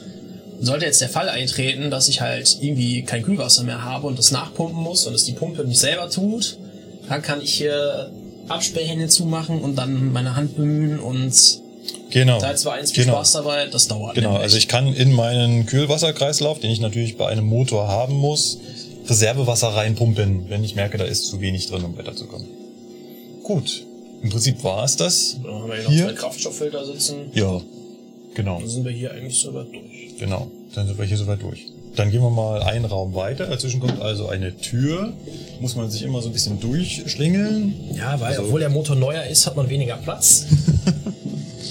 So, jetzt sind wir im, im warmen Bereich. Also der Motor wird ja die ganze Zeit warm gehalten auf einer Temperatur von ungefähr 40 Grad. Und äh, das merkt man hier. Ja, also hier ist es angenehm warm, trotz der winterlichen Temperaturen kannst du hier im T-Shirt stehen. Genau, kann man hier in, im, könnte man hier im T-Shirt stehen. Das ist ja auch der Grund, warum man äh, 218 Ausbildung, also eigentlich macht Sebastian gerade gar keine echte 218 Ausbildung. Eine echte 218 Ausbildung macht man im Hochsommer bei drei, mindestens 30 Grad Außentemperatur. Wenn es dann im Motorraum entspannt 70 Grad hat. Genau, und wenn man dann hier steht und sich wundert, warum man seine Ausbildungsunterlagen nicht mehr lesen kann, ach so, ja, das ist der Schweiß, der langsam die Tinte verschmiert. ja, äh, übersichtlich. Der MTU 4000 ist... Äh, Ziemlich klein. Äh, ja, relativ klein. Ist ein 16-Zylinder. Also 16 Zylinder in V-Form angeordnet. Hat vier Turbolader. Hat vier relativ kleine Turbolader. Wenn man sich also das vergleicht mit einem TB11, Da hast du einen sehr großen oder zwei sehr Zwei, zwei, große. zwei sehr große, zwei genau. sind's. Zwei sehr große und hier sind vier doch deutlich kleinere, wo ich schon fast sage, die könnte ich mir auch ins Auto packen. Ähm, Könnte man, hat man eine ordentliche Leistung, ja. ähm, genau, beim äh, TB11 sind die doch deutlich, deutlich größer. Und deswegen ist es in dem Raum hier auch relativ übersichtlich. Wenn hier ein TB11 drin wäre, wäre das nicht so, wäre das deutlich Also jetzt auch so, um die Größenverhältnisse klar zu ein bisschen klar zu machen, so wenn man vom MTU-Motor steht, dann sind die, ja, sind die Zylinderköpfe so ungefähr auf Gürtelhöhe bei Ja, mir. ja, ja. Wenn ich jetzt vom TB11 stehen würde, dann wäre das so Brusthöhe. Br Brusthöhe, wären dann die Genau. Zylinderköpfe. Genau. Also der TB11 ist deutlich voluminöser in seiner Ausführung. Genau. Aber der hier ist halt so ein Stückchen, glaube ich, breiter, deswegen. Ähm, Ja, du hast halt einfach hier die, Ab die, die, Ab die Ansaug Luftansaugungsrohre sind ein bisschen weiter nach vorne, Mhm. dadurch hast du genau. hier weniger Platz drin. Genau. Äh, man sieht, wenn man ganz links am Motor schaut, sieht man die Welle, die zur Lichtmaschine, beziehungsweise vom der Anlasslichtmaschine kommen. Genau. Die ist da ja direkt dran geflanscht. Da ist dies, die ist da direkt dran geflanscht. Und ansonsten, ja, ist das ein Motor. Also Sehr raumausfüllend hier. sehr dem raumausfüllend, aber im Prinzip sieht man hier alles, was man in einem klassischen Motor auch sieht. Man sieht die Luftzuführung, man sieht die Abgasabführung, man sieht äh, Treibstofffilter und Ölfilter, man sieht die, die, die Leitungen äh, von, von, von, von den Kühlmitteln, die hier lang gehen. Das ist ein Motor. Ja.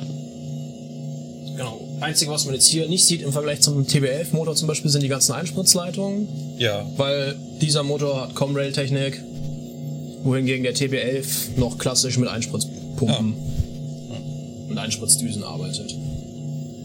tja, Ja. Viel mehr viel mehr ist hier nicht. gut, ist schon viel, aber ähm, ich würde sagen, wir gehen mal einfach einen weiter. Genau.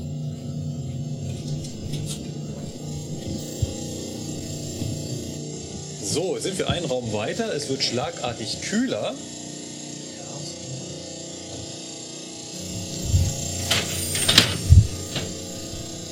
Jetzt wird's noch kühler. Jetzt wird es noch kühler. Was man gerade gehört hat, sind die Jalousien. Denn das hier ist der Raum, in dem zum einen zu unseren Füßen das Getriebe ist. Ja. Hier ein Getriebe von Voigt Sprungschaltwerk für mit Sprungschalt. Das ist das, was jeder 18er Führer hasst. Ja, weil es ein richtiges Scheißgetriebe ist. Ähm, wie auch beim Motor gibt es hier unterschiedliche gibt's hier unterschiedliche Varianten von Getriebe, unter anderem von der Firma Voigt. Gibt es auch zwei verschiedene, unterscheidet der Lokführer mal mit und ohne Sprungschalt. Da geht es darum, wie das Getriebe in den Langsamgang oder in den Mittelgang verlegt wird.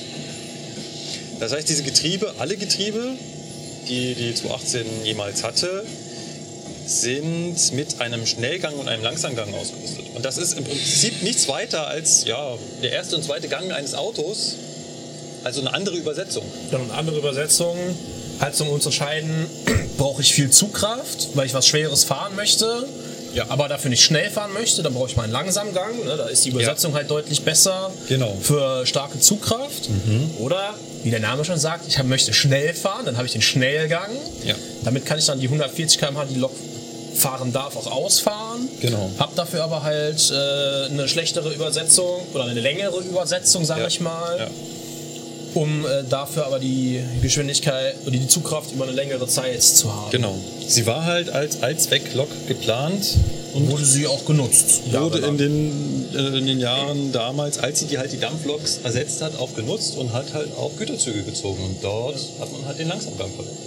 Richtig. Und konnte halt deutlich mehr hinten dranhängen. Ja, und wo wir jetzt auch noch davor stehen, Besonderheit von der Maschine hier, davon nachgerüstet, das haben auch nicht alle Loks, die haben noch eine Lufttrocknungsanlage hier drauf. Das sind hier diese netten vier Zylinderchen vor uns. ja. Das war, wir haben da ja beim Abschlussdienst, wir hatten das, wir sind hier dran vorbeigelatscht, haben da nicht genau, so ja, hier Lufttrocknung. Und ich laufe mit meinem Kännchen dumm rum, mach den Kondensatabscheider auf und denke mir, hä, kommt warum ja kommt hier nur Luft raus? Weil, wenn so, eine, wenn so eine 218 das nicht hat, dann kommt aus dem Kondensatabscheider immer eine milchige Suppe raus. Genau, genau. Also äh, das hängt zusammen mit der Luftförderungsanlage, da kommen wir mal gleich hin. Genau, das kommt jetzt dann gleich. Das kommt jetzt gleich. Weg vom Getriebe richten wir unseren Blick mal nach oben. Hier ist so was schönes V-förmiges. Da ist etwas V-förmiges und zwar sitzt nicht der Motor, da waren wir ja gerade schon. Da waren wir gerade schon. Das ist tatsächlich unser Kühler. Also Richtig. Das, was ihr im Auto vorne drin habt, dieses labellenförmige Teil, genau das haben wir hier. Nur ja, Etwas äh, größer. ein Stückchen so. Also ich würde mal sagen, so 20 Mal so groß wie in so einem Auto oder so. Ja. ja. Gut, ist ja auch, ist ja auch ein bit, ist ja auch nur unwesentlich mehr Kühlwasser zu kühlen. Genau. Und wie funktioniert das? Das ist eigentlich ganz lustig. Ähm, die Lok hat oben, also auf dem Dach, Ein großes Lüfterrad. ein großes Lüfterrad, was übrigens ganz interessant angetrieben ist, nämlich mit einem Hydrostatikmotor. genau, ich gucke gerade mal, sieht man den? Ja. ja. Ja, den, den sieht man. Der wird also nicht elektrisch betrieben, sondern ich betreibe den mit meinem Getriebe. Das führt auch dazu, dass der sich natürlich nur drehen kann, wenn mein Motor läuft, was gewisse Konsequenzen hat. Richtig. Und er läuft halt auch umso schneller, umso schneller mein Motor läuft. Auch richtig. So, und dieses Lüfterrad zieht durch einen V-förmigen Kühler, hier V-förmig, den gibt es auch A-förmig, Ja. aber Wenn äh, du vom A-Lüftkühler stehst, merkst du das schon, weil du hast nämlich weniger Platz für deine Birne. jetzt muss ich mal fragen, ihr in Köln habt bestimmt sowas? Ja. Ursprungsausführung von der Firma Bär. Das hier ist ein Vollkühler, müsste, glaube ich. Müsste. Ja, ich, ich kenne nur die Variante in V-Form. Da zieht der Lüfter halt die Luft durch. Und wo kommt die Luft her? Weil wir sind ja im, im Inneren der Lok. Genau, wir haben ja gerade schon mal äh, Jalousien angesprochen. Da zieht es jetzt auch gerade so ein bisschen kalt auf meinen Hintern. Die Luft kommt von draußen. Ja, Die wird von außen angesaugt. Genau, und das ist das, was man von außen bei der Lok sieht. Also wenn ihr mal drauf achtet, so eine 218 irgendwo fahren seht, dann könnt ihr mal drauf achten, sind die Jalousien gerade offen oder zu. Und das regelt die Lok tatsächlich selber. Dann kannst du auch sehen, ist der Lok gerade warm oder ist der Lok eher nicht warm. Genau. Ähm, Im Sommer machen das die Lokführer gerne so und nehmen diese Entscheidung der Lok ab und sagen, draußen ist es warm, ich Die hat jetzt warm zu sein, simuliert. Genau, und macht die einfach manuell auf und das ist das, was wir jetzt gerade gemacht haben. Ähm, Im Winter lässt man die quasi in der Automatikstellung. Hier rollt der ICE durch das Betriebswerk. Ist er schon getauft? Wissen wir schon, wo er hinfährt?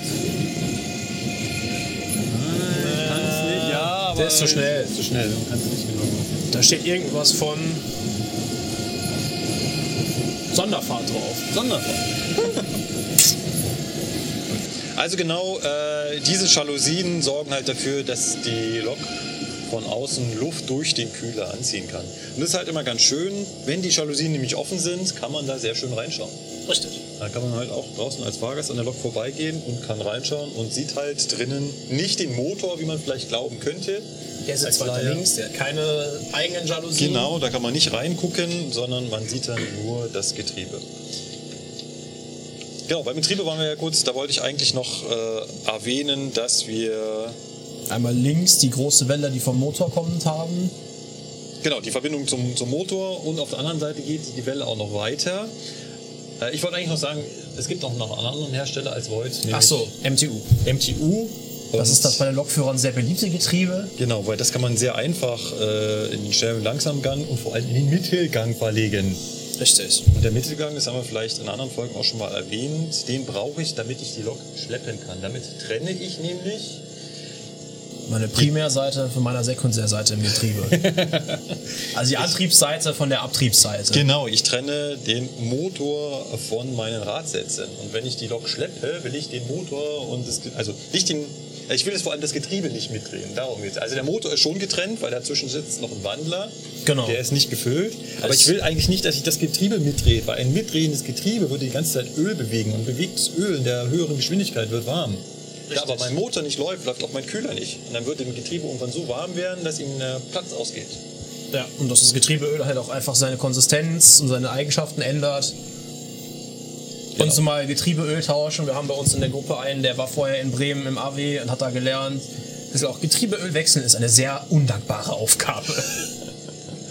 Gut. Ähm, Nochmal ganz kurz zu dem Getriebe. Es gibt so zwei Stellen, die sind bei dem Getriebe relativ wichtig, sind halt dummerweise auch schwer zu erreichen. Und Genau. zwar hat dieses Getriebe einen Überdrehzahlschutz. Das heißt, wenn sich das Getriebe aus Gründen zu schnell dreht, dann fliegt dieser Überdrehzahlschutz und hält die Lok an. Und wie hält er die Lok an?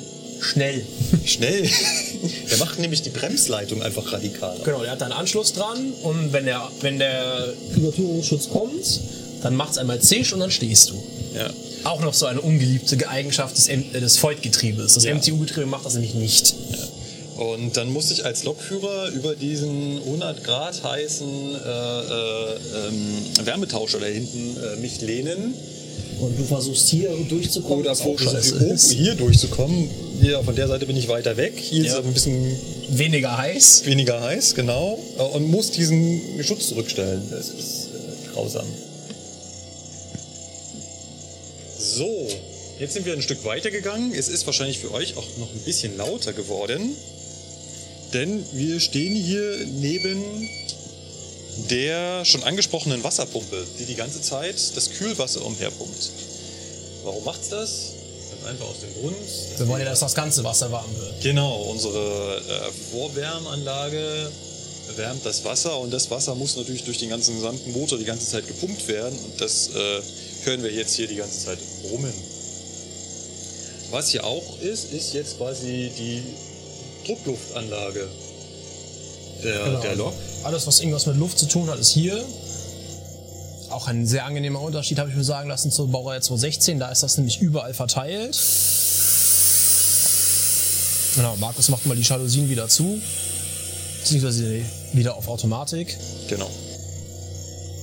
Genau, bei der 216 sind diese Absperrhähne halt nicht schön sortiert in einem Luftgerüst, sondern überall verteilt, wo es gerade Platz war. Genau, Druckluftgerüst nennt man das Bauteil, wo schön alle Absperrhähne, die irgendwas mit der Luft zu tun haben, miteinander kombiniert sind. Unten drunter und rechts daneben habe ich tatsächlich Zwei Luftpresser. zwei Luftpresser. Das ist, also tatsächlich ist es die einzige Lok, die ich kenne, die zwei Luftpresser.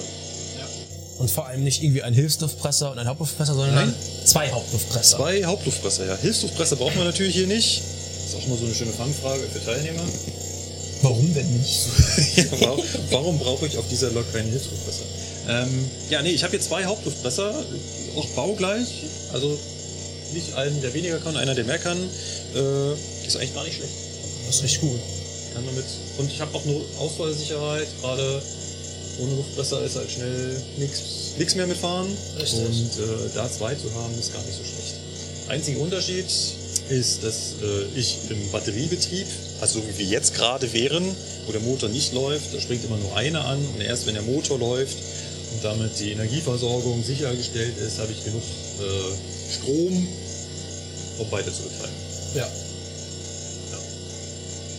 Über dem Druckluftgerüst sehen wir noch die riesige Vorheizanlage. Das ist eigentlich total simpel, das ist nichts weiter als ein kleiner Dieselbrenner. Genau. Peitsche, Peitschebrenner halt.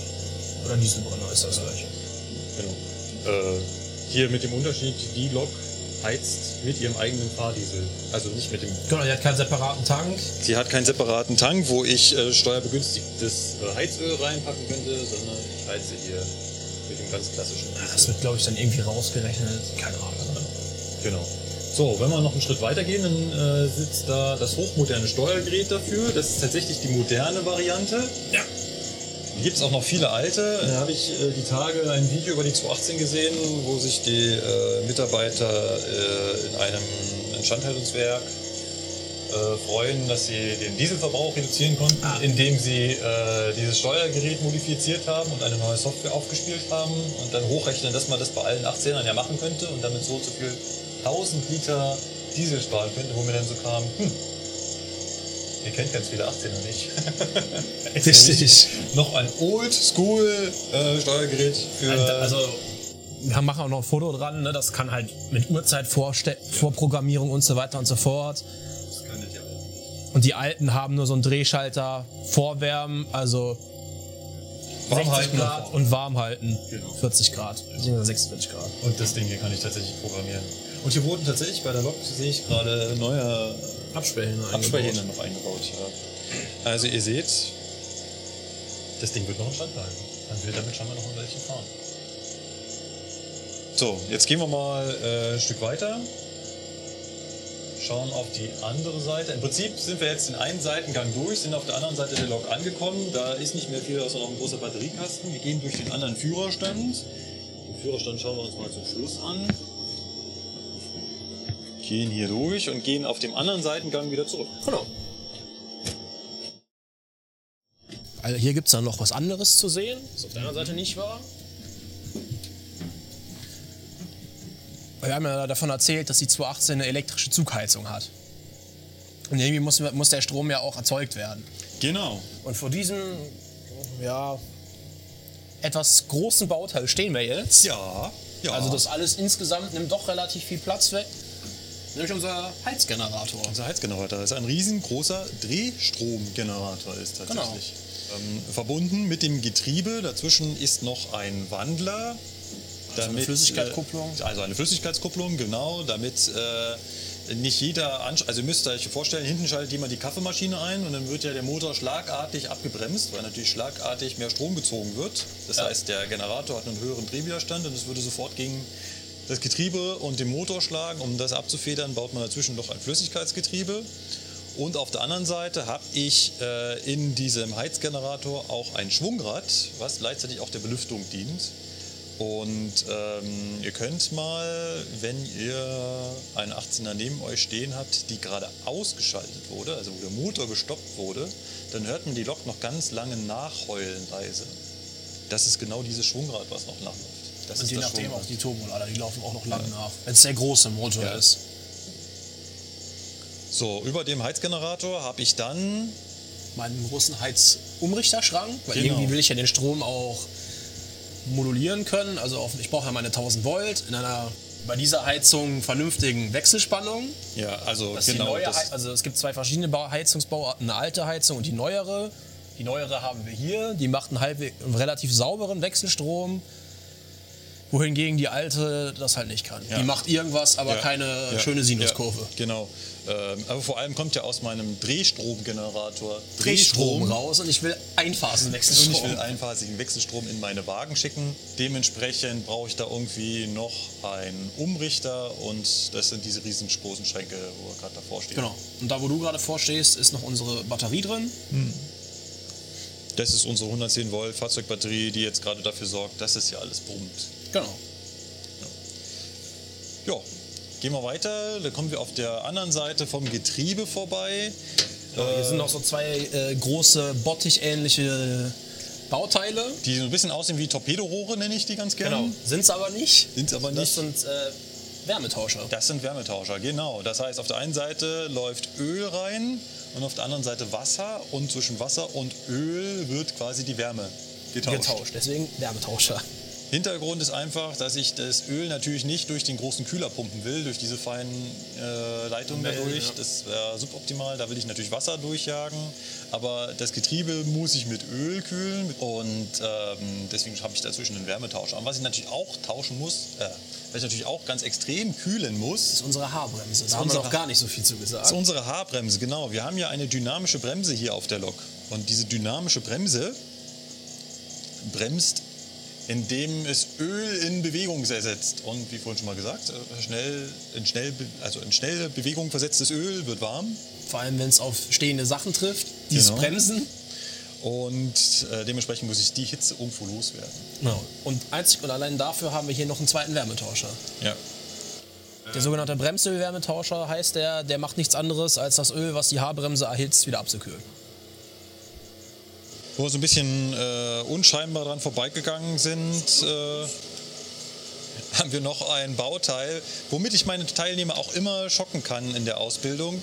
Wie gesagt, wir sind hier auf einer, ja doch schon etwas älteren Dock und da ist ein Bauteil verbaut, was auch im modernsten Zug, den wir gerade haben, im Baureihe 412 drin steckt. Und zwar Ein Steuerventil. ein Steuerventil und das ist baugleich. Das, also ich will jetzt nicht in den Innereien gucken und sagen, hier und da ist mal eine Schraube anders, aber die Funktion und die Technik Ist ist, identisch. identisch. Das ist immer der Hammer. Äh, übrigens, was hier gerade so laut geworden ist im Hintergrund, ist das Vorheizgerät. Das fängt jetzt an, äh, den Diesel zu verbrennen. Das brummt jetzt so laut. Dementsprechend würde ich sagen, gehen wir mal weiter in den Motorraum, dann wird es wieder ein bisschen leiser.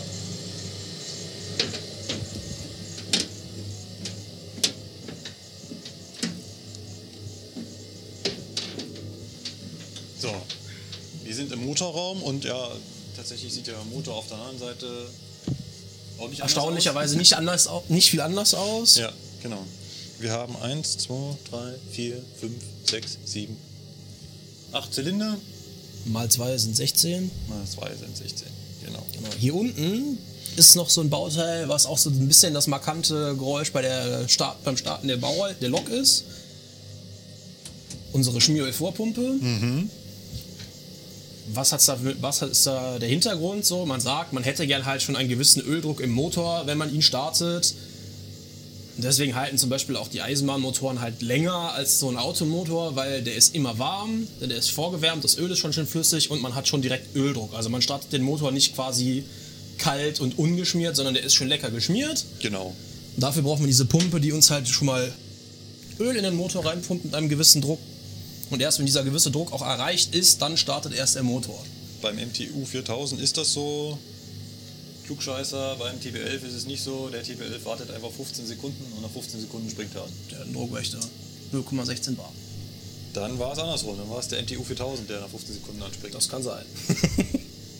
Ja, mal diese Klugscheiße direkt aus der Ausbildung. Das ist, Ja, wenn, wenn man halt auch beim Ausbilder lernt, der nichts anderes macht, wie 218 auszubilden.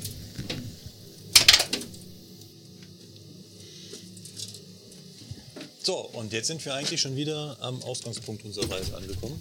Herzlich willkommen auf Führerschein 1. Herzlich willkommen auf Führerstand 1. So, jetzt können wir uns mal den Führerstand anschauen und dort sehen wir in der Mitte ganz markant das Lenkrad. Genau. Nur tun wir damit natürlich alles, aber nicht lenken. Äh, hat mein Ausbilder erzählt, dass er einen Teilnehmer hatte. Haben so Fahrausbildung gemacht und immer in der Kurve hat er an diesem Lenkrad gezogen. Also nicht in der Kurve, sondern im Bogen natürlich, bei der Eisenbahn. Wir befahren, wir befahren nur Bögen. Aber im Bogen immer am, am Rad gedreht. Und der Ausbilder so, was, was wird das? Äh, du, ich bin seit 20 Jahren Fernfahrer, Trucker, ich krieg das nicht wieder raus. Okay, der, Au- der Ausbilder so, jupp, du fährst keine 218. Ja. Also, nicht Lenkrad, sondern Fahrschalter, Handrad. Genau. Wofür ist das da? Damit kann ich meinen Dieselmotor vorgeben, wie schnell er sich drehen soll. Ich gebe quasi Fahrstufen. Fahrstufen, eine Drehzahl vor. Weil das ist ja, das hatten wir noch, glaube ich, nicht erwähnt. Wir haben hier einen drehzahlgeregelten Motor. Rührt halt daher, dass unsere Zugheizung gerne äh, immer eine konstante Drehzahl hätte zum Strom machen. Und die Baureihe 216 hat ja keine Zugheizung, die hat einen füllungsgeregelten Motor. Boah. Also bei der 216 kann man sich das so vorstellen, genau wie beim Auto.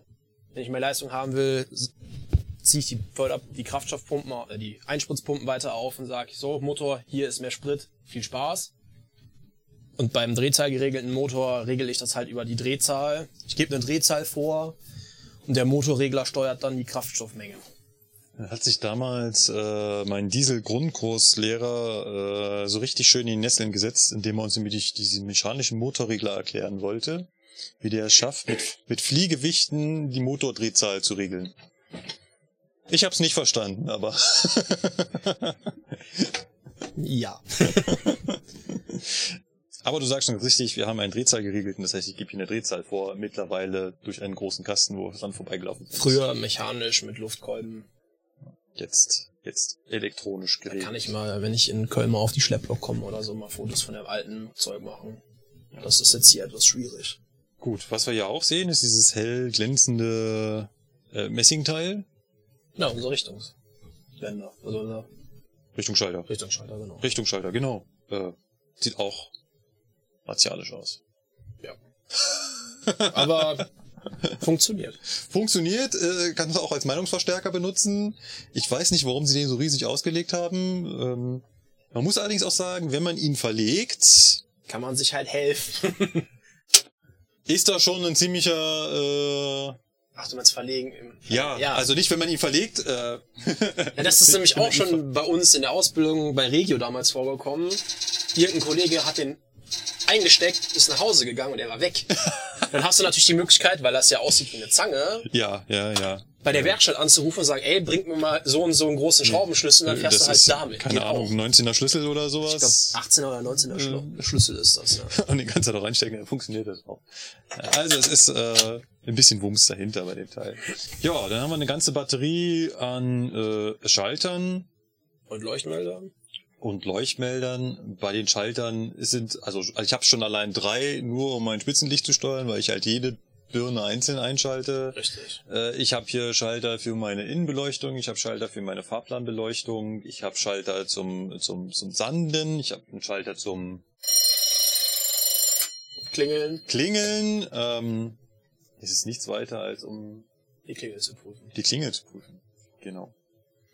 Und äh, Hast du einen Schalter für einen Luftpresser? genau, ich kann den Luftpresser einzeln ein- und ausschalten und auch dafür sorgen, also erstmal freigeben, dass sich das Getriebe füllt Genau, mit dem ist der, sogenannten Leistungsschalter. wir haben den einen oder anderen Kollegen, der vielleicht auch angehender Lokführer ist, ist dieser ominöse Kippschalter-Leistung, der bei manchen äh, betrieblichen Sachen erwähnt wird. Ja. Und äh, man kann ihn auch missbrauchen. Ich könnte nämlich fieserweise einfach sagen, ich lege den nicht ein. Das ist so, als wenn ich bei einem Auto die Kupplung durchdrehen würde. Dann gebe ich mit dem Motor Vollgas, indem ich das Fahrschalter Handrad einfach mal auf Anschlag drehe. Ja. Der Motor dreht hoch und jetzt lege ich den Schalter Leistung ein. Es ist so, als wenn ich beim Auto Vollgas gebe und schlagartig Die Kupplung flitschen lasse. die Kupplung kommen lasse und äh, ein Burnout auf der Schiene. Macht man natürlich nicht. Nein, weil wir wollen die Lok Weilchen behalten. Richtig.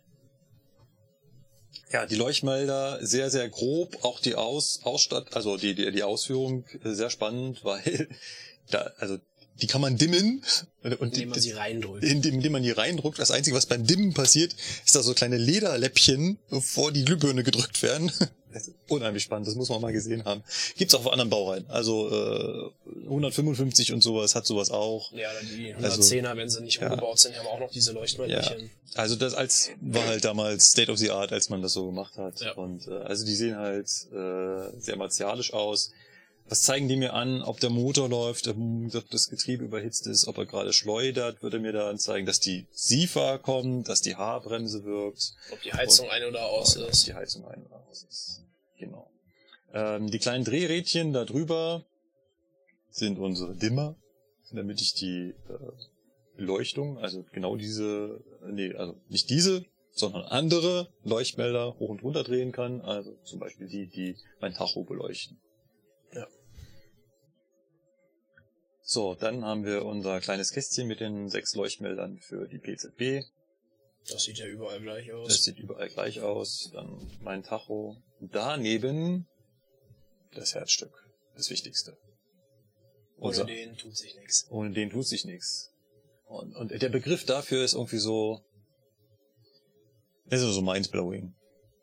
Also bei mir nennt sich ja ein Lichtschalter Lichtschalter. Und mit diesem Lichtschalter kann ich ein- und ausschalten. Ich nenne ihn nicht Licht ein- und Ausschalter. Ich nenne ihn Lichtschalter. Richtig. Das hingegen sind Anlass-Abstellschalter. Richtig. Weil ich damit den Motor anlassen kann Und abstehen. und abstellen kann. genau, also ab sofort heißen die Lichtschalter auch Licht ein Ausschalter. Betätigen mal bitte den Licht ein Ausschalter. In die Stellung ein. Ja. Ja.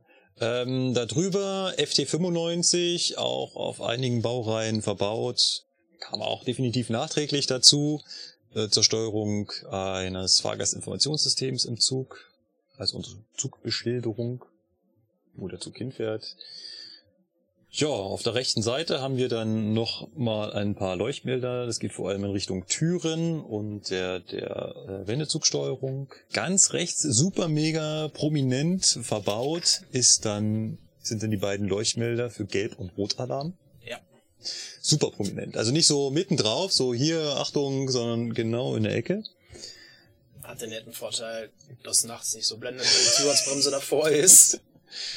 Genau. Ja, genau, wie Sebastian schon sagt, davor ist das Zusatzbremsventil, mit dem ich also allein die Lokbremse, also die Druckluftbremse der Lok anlegen kann.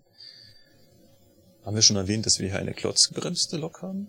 Jetzt ja. Jetzt ja, ne? Also Klotzbremsen haben den Vorteil, dass die im niedrigen Geschwindigkeitsbereich super greifen, im hohen wiederum nicht ganz so. Darunter haben wir dann unser Führerbremsventil Mit angebautem Haarbremssteller. mit angebauten Haarbremssteller, genau, der da verbunden ist, weil beide können sich auch zusammen äh, bewegen.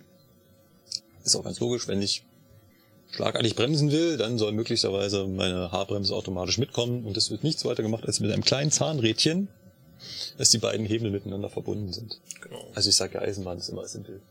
Das ist äh, nie sonderlich komplex, sondern man baut einfach ein Zahnrad dazwischen, dann sind die beiden miteinander verbunden. ist auch immer wieder schön, wenn du Leute hast, die vorher nur relativ neue Fahrzeuge gefahren haben und dann auf einmal hier drauf sitzen und sich mit einem D5-Regler äh, konfrontiert sehen, Ja, ja. der halt nicht äh, senkrecht eingebaut ist, sondern der ist waagerecht verbaut. Also Kleine Anekdote.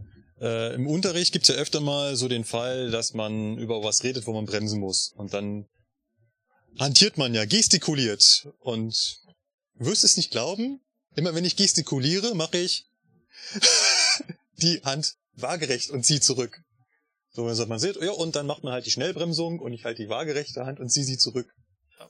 Was natürlich wenn total du über 18er gefahren bist, irgendwann in Fleisch und Blut übergeht. Genau, klar. ist halt irgendwann in Fleisch und Blut übergegangen. Die meisten Führerbremsventile sind aber heutzutage andersrum eingebaut. Das heißt, die stehen eigentlich gekippt senkrecht und ich habe halt einen Hebel, den ich ja senkrecht Nach hinten ziehe, ja. Äh, Also die HD-Anlagen, wie man sie äh, allgemein Im nennt. Fachjargon nennt, ja. Genau. Jo, und dann habe ich auf der rechten Seite auch noch mal ein paar Taster. Zum einen, um mein äh, Die Scheibenwischer als Scheibenwischer war das Wort. Scheibenwischer war das Wort. Die hier, vielleicht hört man das, mit Druckluft betrieben. Mit Druckluft. Genau. Lustigerweise auch mit Handbetrieb. Also wenn die Druckluft nicht funktioniert, kann ich mich da. Also ich habe schon öfter mal da hin und her gewischt, weil das mit der Druckluft nicht mehr so nicht Ja. mehr so funktioniert. Oder ist auch praktisch, wenn es halt nur ein bisschen nieselig ist, einmal kurz hin, zack, zack. Ja, genau, genau.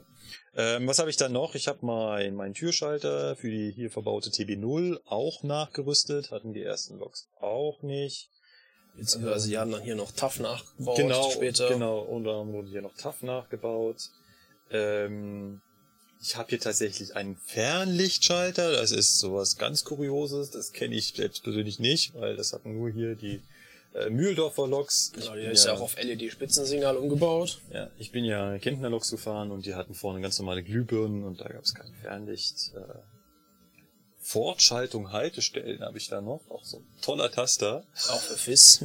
Genau, da geht's auch für das Fahrgastinformationssystem, äh, mit dem ich die nächste Haltestelle einfach antippen kann. Wenn ich darauf drücke, dann kommt die nächste Haltestelle. Habe ich auch nie gebraucht. Im Endeffekt war das äh, GPS gesteuert oder Kilometer gesteuert. Ja, Achso. dann meine drei Taster für die PZB, hier noch beschriftet mit Indusi, wie es halt früher hieß. Richtig. Induktive Zugsicherung. Mit wachsam, frei und Befehl. Ja, Dann noch unsere Pfeife. Unsere Pfeife. In unterschiedlichen Tonhöhen. Sehr schick. Diesen Holzkeil, den ich auch sehr geil finde. Also der ist wahrscheinlich versifft und sondergleichen, aber da liegt halt die ganze Zeit ein Handballen drauf. Ja, weil es so angenehm ist, den da hinzulegen.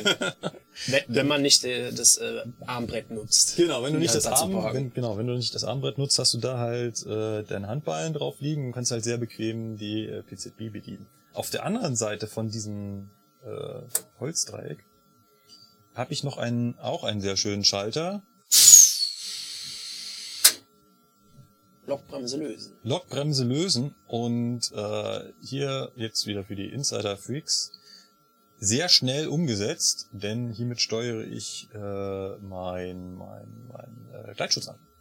Kann ich meinen Gleitschutz manuell auslösen und sagen, also der Lok vorgaukeln, sie würde jetzt gerade gleiten und dann lösen schlagartig alle Bremsen von der Lok. Und so kann ich zum Beispiel aufdrücken, das heißt gegen den Wagenzug drücken, der eingebremst ist. Ja.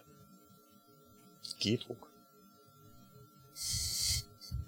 Schwirrt mir da im, im Kopf. Kurzer Einschub, habt ihr das mal gemacht in der Ausbildung? Lok mit Fremdluft, also mit Luftstarten? Nee, nee, haben wir ja nicht. Wir hatten, wir haben ja keine, keine Da brauchst du das auch für. Ja, genau. Da äh, schließt du das an dem Ent Entlüftungsventil davon an. Genau.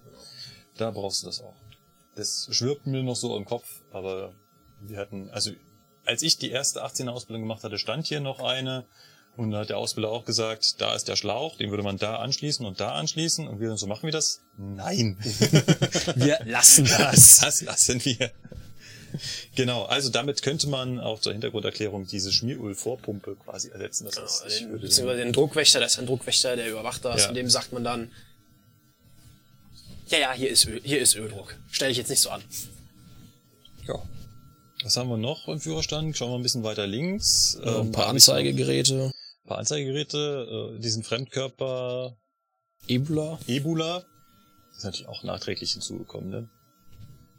Der kam erst in den 2000ern, glaube ich. Ja. Ähm, da drüben, da drüber haben wir noch die Steuerung für die Zugheizung. Genau.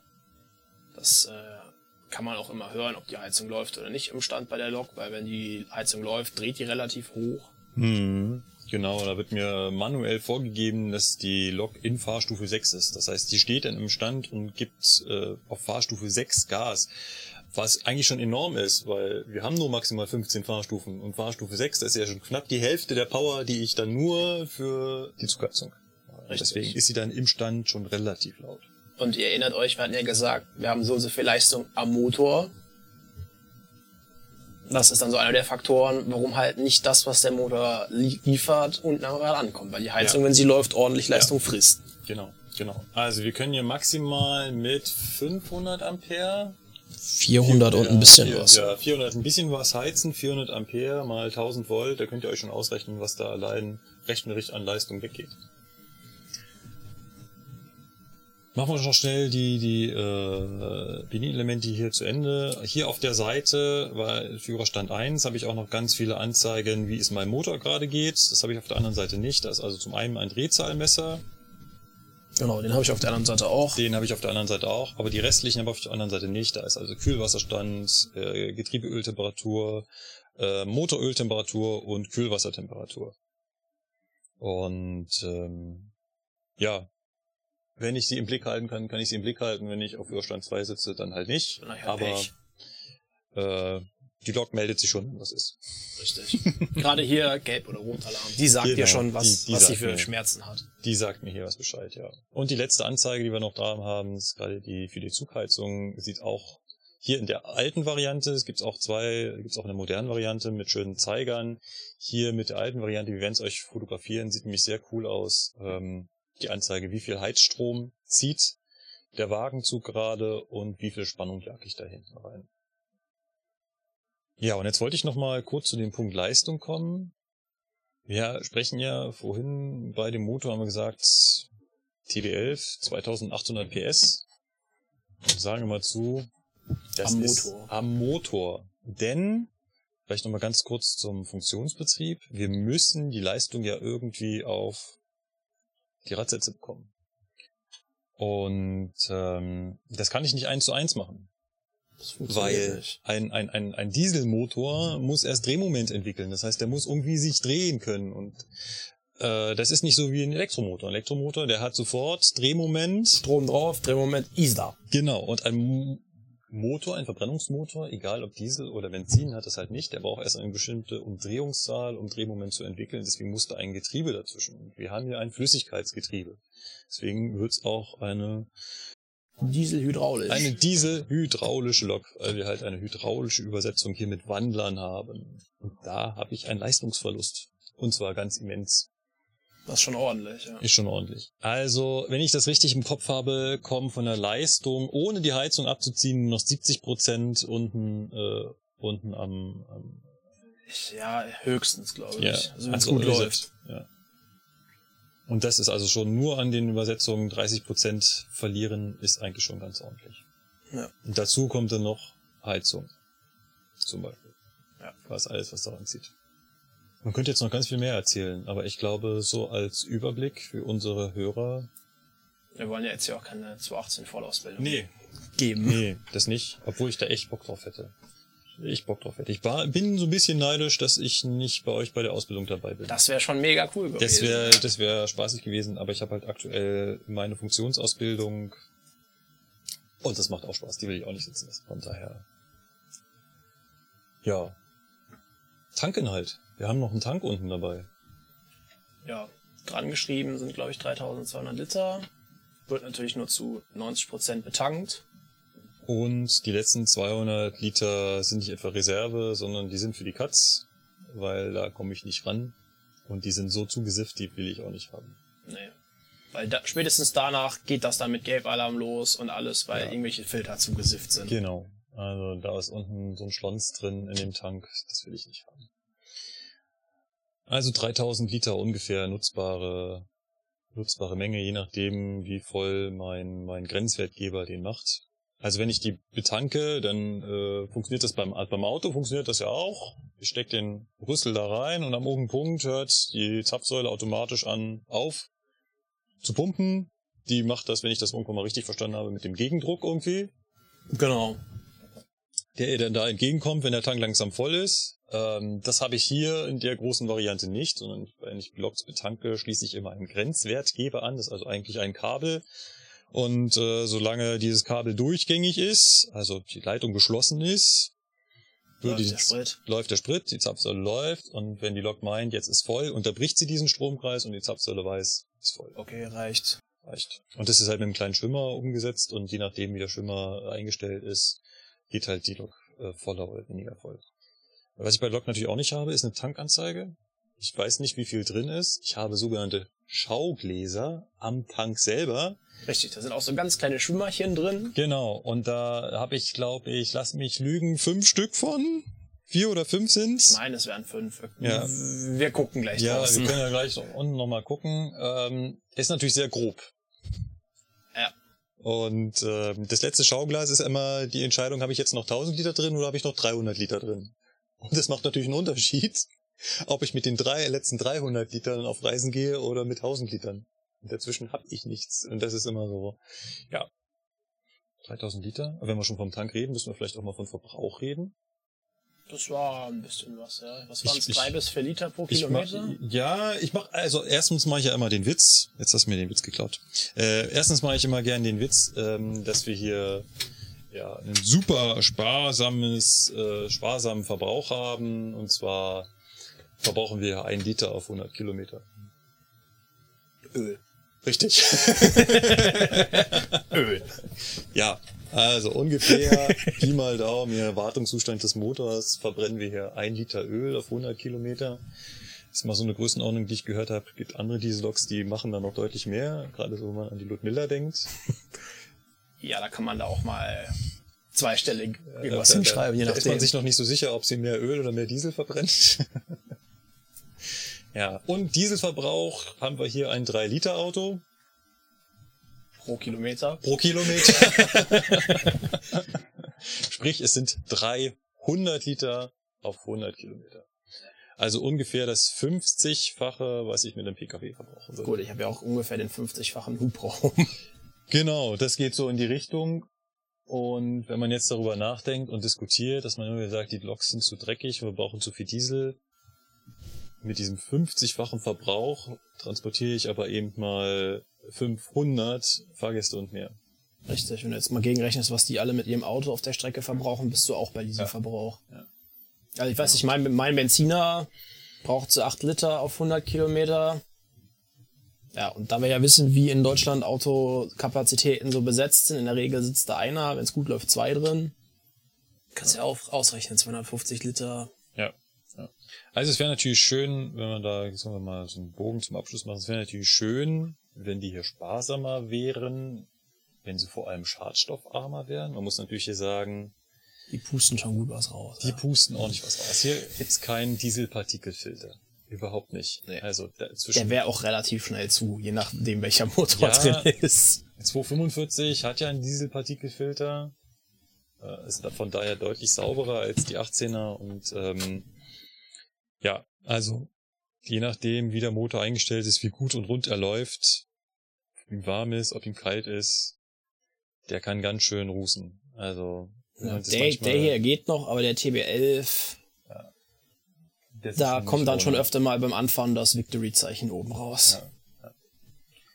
Ähm, und auch was Öl angeht, also ich habe hier im BW schon morgens gestanden und die Lok äh, angemacht und ich habe das ganze BW zugenebelt mit, mit Öldampf. Das ist halt dem angerechnet, dass die Lok schon relativ alt sind. Ja. Aber der Motor, T, nicht TB11, sondern der MTU 4000, der ist auch in den moderneren Loks drin. Also hier der Eurorunner, Genau, die, ER20, äh, ER20 heißt die, hat auch ein MTU 4000 drin. da ist der gleiche Motor Das drauf. ist der Ja. gleiche Motor drin. Ein bisschen modifiziert, die können zum Beispiel Zylinderabschaltung Ja, das kann der nicht, ne? und das kann der hier noch nicht. Fun Fact, der TB10, der ganz alte Motor, der kann das auch. Der hat eine Zylindereihenabschaltung, der schaltet den halben, halben Motor ab im, im Leerlauf. Ja, das konnte der hier noch nicht. Und, also zumindest soweit ich weiß, äh, ich lasse mich da auch gerne mal er nicht. Das Gegenteil belehren. Ja. Wir haben jetzt ganz viele Teile nicht gezeigt. Wir haben nicht die Handbremse erklärt und das Motorsteuergerät und wir haben nicht den äh, Elektroschrank aufgemacht mit den ganzen H2-Relais und Acht. Ach, acht. Warum will ich immer zwei sagen? Weiß ich nicht. Gab bestimmt früher H2, so. Bestimmt. Äh, ja, H8 Relais, genau. Ähm, von daher, also hier gibt's noch ganz viel an der Lok zu entdecken. Und was es auch zu entdecken gibt, und das ist jetzt das Traurige, und ich finde, das können wir dann vielleicht auch beenden, sie fällt halt leider auseinander. Ja. Also Der Zustand der Loks. gerade so was auch den Lokrahmen angeht, es ist schon traurig. Also klar, alle Teile, die ich hier zum Fahren brauche, wie Führerbremsventil, sieht man hier Das ist ziemlich neu Das ist- revisiert. relativ äh, neu, also wurde irgendwann mal wieder aufge, aufgearbeitet. Aber so der gesamte Lokkasten, der rostet vor sich hin. Hier gibt's so viele Rostlöcher, da kann ich den Finger durchstecken. Ja, und das, das Ding ist einfach. Man redet ja die ganze Zeit immer davon, ja, die kommen ja eh bald weg, ja, die kommen eh bald weg, weg, die 245 übernimmt das alles. Und dann ist das natürlich auch so, dann machst du halt das, was du machen musst, damit das Ganze vernünftig fährt und sicher fährt. Aber andere Sachen fallen dann halt hinten runter, weil man sich denkt, ja, ich weiß nicht, wie lange ich, ne? Ja. Klar könnte ich die nochmal komplett neu lackieren und Ja. alles, aber dann heißt ja, ich, ich mache jetzt neuen Lack dran und alles. Ja. Und eine Woche später fährt's auf den Schrott. Ja, es wurden schon viele, viele verschrottet. Andere sind auch in die Zweitverwertung gegangen. Sprich, äh, die DB hat sie verkauft an Privatunternehmen. Rail Systems RP ist da so ein großer Spieler. Und die ist ein Stück weit beliebt, habe ich das Gefühl. Also so wie ich das gehört habe, wird die gerne gekauft. Ist halt eigentlich an sich relativ zuverlässig. Ist halt eine sehr zuverlässige Lok und auch noch äh, von der Technik her relativ einfach und robust. Also, wenn man das jetzt mal vergleicht mit der Baureihe 120, da ist halt viel schon Elektronik drin und das ist halt schwer instand zu halten. Wenn die hinüber ist, die wieder aufzuarbeiten, ist deutlich komplexer, als hier so eine 18er aufzuarbeiten, weil das Richtig. ist halt das Getriebe ist nicht elektrisch gesteuert, das ist mit Luft Ja, oder genau. mit Öldruck. Das ist halt alles noch relativ einfach wieder instand zu setzen. Und deswegen ist das, glaube ich, auch so ein Grund, warum die im Zweitverwertungsmarkt, wie es mal nennen will, äh, Kassenschlager. ein Kassenschlager ist. Ja. Also ich glaube, sie wird uns noch relativ lange begleiten. Selbst die 215er sind teilweise noch da und von den privaten äh, Betrieben. Genau, gerade so für Bauzug oder so, Ja. wo du eh keine Heiz, keinen Heizgenerator brauchst. Genau. ideal. Naja, kleiner Funfact noch zur 215. Man hat ja irgendwann dann die Loks in Güterverkehr abgegeben. Dann hat man den Heizkessel rausgebaut und da ein großes Betongewicht reingescheppert. das ist jetzt kein Scherz, also Betonplatte im Maschinenraum, weil man Ja. muss ja irgendwie das Gewicht des Heizkessels mit seinem Wasser kompensieren. Ja, ja, genau. Gut, Gut. machen wir da einen Haken dran. So Leute, Wir haben die Location gewechselt. Ich glaube, man hört es. Wie Sie hören, hören Sie nichts. Genau, wie Sie hören, hören Sie nichts. Wir sind wieder im Studio. Genau. alias mein Wohnzimmer. Und sitzen ganz gemütlich auf der Couch und haben eine uralt Bundesbahn-Unterlage Ausbildungsmappe der Baureihe 218 aufgeschlagen und sitzen hier schon vertieft in den äh, Anlass, äh, Stromlaufplan der 218 mit TB11-Motor. Genau. Und dann sind wir gerade tief abgetaucht. Etwas, etwas. ja, aber es macht halt auch Spaß. Es, also ich muss ehrlich sagen, auch so in der Ausbildung habe ich das auch noch gemacht. Da hatten wir auch diese alte Unterlage noch und ähm, also meine eigenen 2018 Ausbildung damals. Und ähm, das macht Spaß, das einzeln nachzuvollziehen. Wie du hier am Plan siehst, dass dann irgendwie Relais 42a anzieht und du wirklich den Schrank aufmachen kannst und, siehst, aha, in dem Moment, auch. Wo der Anlassvorgang startet, kommt es erstmal nicht. Nein, es kommt noch nicht, kommt noch, und klack, schaltet es ein Ja, das ist schon so. Das passiert ja teilweise, je nachdem, wie schnell der Druck sich auch aufbaut Ja. und alles im Motor, passiert das ja wirklich alles klack, klack, klack und der Motor läuft an. ja, Hier kannst du gucken, was macht eigentlich klack und warum macht es Ja, das und was. genau, genau. Und das ist, halt- das ist halt so ein bisschen die Faszination dieser Lok, dass man ihr auf die Finger schauen kann. Ja, Und zwar wirklich in jedem kleinen Einzelteil. das ist ja auch schon so zum Beispiel, wenn du auf dem Führerschein, ein- gerade auf dem 1 auf dem 2 geht's ja nicht, da ist ja nicht viel. Aber wenn du auf Führerschein 1 kommst, verlegst die Richtung und es macht nicht klack, weißt du schon, okay, brauch gar nicht weitermachen, ich muss erstmal einen Schrank aufmachen und Ja. da gucken, was los ist. Genau, genau. Wenn das Relais für die Richtungswalze nicht angezogen hat und genau, das, genau, Dann brauch, das brauchst gar nicht erst weitermachen. genau, das ist halt das Coole und das, das ist vielleicht das, was die etwas älteren Kollegen wahrscheinlich auch an moderneren Loks dann vermissen. ja, das ist halt so, du kannst mehr- es nicht mehr nachvollziehen. Genau, du kannst halt nicht mehr durch Hinschauen sehen, Ja. warum geht's nicht, sondern Ja. ja. Also kann ich nachvollziehen. Und äh, von daher ist das ein lustiger Spaß, der aber, und das haben wir auch gerade festgestellt, uns als Lokführer mittlerweile eigentlich nicht mehr so viel bringt. Das ist schön, das mal zu sehen, aber man ist halt auch zu selten auf der Lok, um wirklich noch damit arbeiten zu können. Ja. Das ist jetzt gerade in meinem Fall zum Beispiel, ne, wie ich schon gesagt habe, wenn es gut läuft, habe ich dreimal die Bereitschaft zum Beispiel. Ich bin Mhm. dreimal nicht mit der Lok gefahren, weil nichts, nichts los ist. So. Genau, genau. Es ist schön, dass ich das jetzt alles mir anschauen kann, auch mal zu Hause reingucken kann. ja, Weil du es nie brauchst, du vergisst es ja, leider einfach das, das, wieder. ja, Das das, höchste der Gefühle ist dann, dass du da mal auf die Lok kommst und mal wieder durchgehen kannst und sagst, ah ja, das Bauteil war da, Äh, das, das, Bauteil war da. genau. Aber das war es dann eigentlich schon schon. Ja. Was dir auf dem Weg noch aufgefallen ist, ist, dass wir eine Lok der Baureihenfamilie, genau mein Familienmitglied nicht eingeladen wir haben ein Familienmitglied ausgelassen. Richtig, und zwar, es gab noch die Baureihe 217, die wurde Ende der 60er dann mal so gebaut. Da gab es auch nicht viele von. Ich meine, es waren 20 Maschinen, also ich gucke noch mal gerade nach. Äh, was sind wir hier? Genau, drei Prototypen und äh, elf Serienfahrzeuge, also nee, 12, 15 Maschinen gibt's davon. Und das war quasi so, so ein Twitter-Ding. Also es hat, hatte noch den, den Motor äh, der 216 drauf, wenn ich mich jetzt nicht irre. Ja, die hat auch schon den TB10, genau. Und zusätzlich hat sie einen kleinen Hilfsmotor zum Heizen. Also sie hat einen Heizgenerator drauf. Genau, die hat schon eine elektrische Zugheizung. Genau, das hatten wir ja ursprünglich bei der 216 auch schon gesagt, die so einen Hilfsdiesel hat, Genau, der hatte aber da hatte noch, hatte aber noch den, äh, die Dampfheizung. Genau.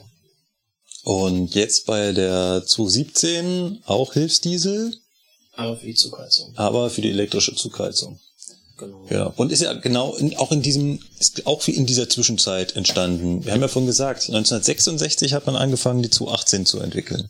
Richtig. Das war da, wo der neue Motor rauskam. Und jetzt sind wir genau in dem Zeitraum, 66, wo die angefangen zu entwickeln. 1971 ging die 218 in Serienproduktion und genau dazwischen, da sind wir jetzt, äh, vorhin auch schon mit der 215 und auch hier mit der 217, die in diesem Zwischenzeitraum entstanden sind. Genau. Also für die Interessierten, der Motor, den die da für die Heizung verbaut haben, hat halt 500 PS und äh, ist quasi baugleich Traktionsmotor Baureihe 614. Das ist also ein alter Bundesbahn-Dieseltriebwagen. Hm. Das ist exakt der gleiche Motor. Hm. Und Besonderheit bei der 217 war halt, du konntest, wenn du den Heizmotor nicht zum Heizen brauchtest, diesen mit ins Getriebe einspeisen quasi. Dann hat er mit seinem Antrieb ins Getriebe mit reingehalten Hm, und dann hast du quasi nochmal 500 PS mehr im Getriebe. Cool. Eigentlich äh, ganz nette Idee. Aber ne, der Hauptmotor von der 217 hat halt nur, also nur 1940 PS gehabt. Also kommst du dann insgesamt auf 2400 und ein bisschen was PS. Ja, und dann kam halt die 218, die das Ganze mit einem Motor geschafft hat. Und dann dachte man sich, gut, warum zwei Motoren, wenn man noch einen nehmen kann? Ja, ja, ja. Ja. Ja. Ja, und das war halt auch nur so eine Art Kleinserie. Also es gab 15 Stück Mhm. davon. Ja, im Vergleich äh, zu den äh, 399 Loks der Baureihe zu 18 natürlich Verschwindend gering. verschwindend gering. Ja. Also man muss auch schon mal statuieren, die 218 waren zeitlang wirklich vorherrschend da draußen. Ja. Also War lange Zeit so, das eins, Über- du bist nicht dran vorbeigekommen. ja, über Gesamtdeutschland verteilt kannte jeder dieses Bild der Baureihe 218, der die überall rumgefahren. Genau, die 218 zusammen auch die mit der 215, die sich ja nur durch Heizkessel, nicht Heizkessel unterscheiden, das war lange Zeit auch abseits von Hauptstrecken mit Stromoberleitung so, das war halt das Sinnbild für die Eisenbahn da so. Ich überlege in der Eifel früher oder so, da ist nur die 215 durch die Gegend geheizt. Mhm. Lange Zeit, bis Anfang der 2000er sogar noch. Ja. Und dann irgendwann hat man da mal die 218 dann ins Rennen geschickt. Aber die sehen sich halt sehr ähnlich, die beiden Maschinen. Gut. Wir kommen zu unserem kleinen Spiel, was nun wirklich mittlerweile gar kein Spiel mehr ist. Richtig. Aber Lieber mal irgendwas anderes als Begriff nehmen. ja, als Spiel. ja, ja. Worum geht's in unserem Spiel? Wir denken uns Utopien aus. Genau, Wir stellen uns vor, wie Was schön wäre? wäre die Eisenbahn doch, genau. wenn Dies und jenes anders wäre. dies und jenes anders wäre, abseits von irgendwelchen Restriktionen, Ressourcen, Geld, spielt keine Rolle. Ob es unbedingt sinnvoll ist, ist auch egal. Es wäre doch cool, das zu haben. Richtig. Diesmal soll es nochmal anlässlich äh, unseres kleinen Ausflugs um Eisenbahnfahrzeuge gehen. Ja. Muss wir uns überlegt haben, was könnten Eisenbahnfahrzeuge haben, was sie aktuell nicht haben. Oder, Nicht mehr haben. oder nicht mehr haben vielleicht. Genau. Ähm, Sebastian, möchtest du anfangen? Ja, gerne. Mir ist das heute Morgen relativ spontan in den Sinn gekommen tatsächlich, was ich gerne hätte. Und zwar, ich äh, würde gern weiter auf der rechten Seite sitzen.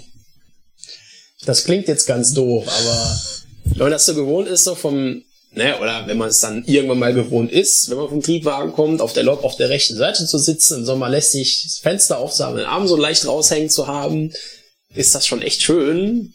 Und die ganzen neuen Fahrzeuge, die haben alle einen Mittelführerstand. Und das finde ich irgendwie, ich weiß nicht, sonst, auch wenn es Schwachsinn ist, wenn du rechts sitzt, hast du gefühlt irgendwie mehr Platz im Führerstand. Es ist einfach irgendwie, ich finde Mittelführerstände, die sind so zugebaut und eng und ja, für mich muss man halt irgendwie einfach rechts, ist, ist einfach so, dass man halt nicht in der Mitte, sondern auf der Seite sitzt auf einer Lok, so. Ich, ich, äh, mir ist das durchaus, durchaus bekanntes Gefühl. Also zum einen dieses Platzgefühl, das Loks auch Triebzüge, wo man auf der rechten Seite sitzt, Bauer 401, 402, die sind so gefühlt hat man auf diesem Führerstand einfach mehr Platz. Und vor allem, wenn man mit Ausbildungsgruppen unterwegs ist oder Streckenkundler, du hast einen Beimannsitz. Einen echten. Richtig. Also du, du nicht hast so einen so, komischen Notsitz irgendwo unten Genau. links, sondern warst einen richtigen Stuhl. du hast einen richtigen Stuhl, wo du drauf sitzt und wo man auch richtig rausgucken kann, was bei diesen Beimann-Sachen dann nicht ist. Also gibt natürlich, wenn wir Baureihe 411 nehmen, da kann man als Beimann noch relativ viel sehen. Der ist auch relativ geräumig vorne. 403, also ICE 3, naja, Geht, noch geht, so aber da die gerade. so schön spitz nach vorne zugezogen ist, sitzt du da jetzt nicht mehr so schön. Jetzt gehen wir mal noch einen weiter. 407. Vergiss es, da siehst du gar nicht. Da kannst du, wenn du auf, dem, auf diesem Beimann-Sitz sitzt, kannst du Die Oberleitung beobachten. die nicht. beobachten und äh, Seitenverkleidung Ja. toll finden.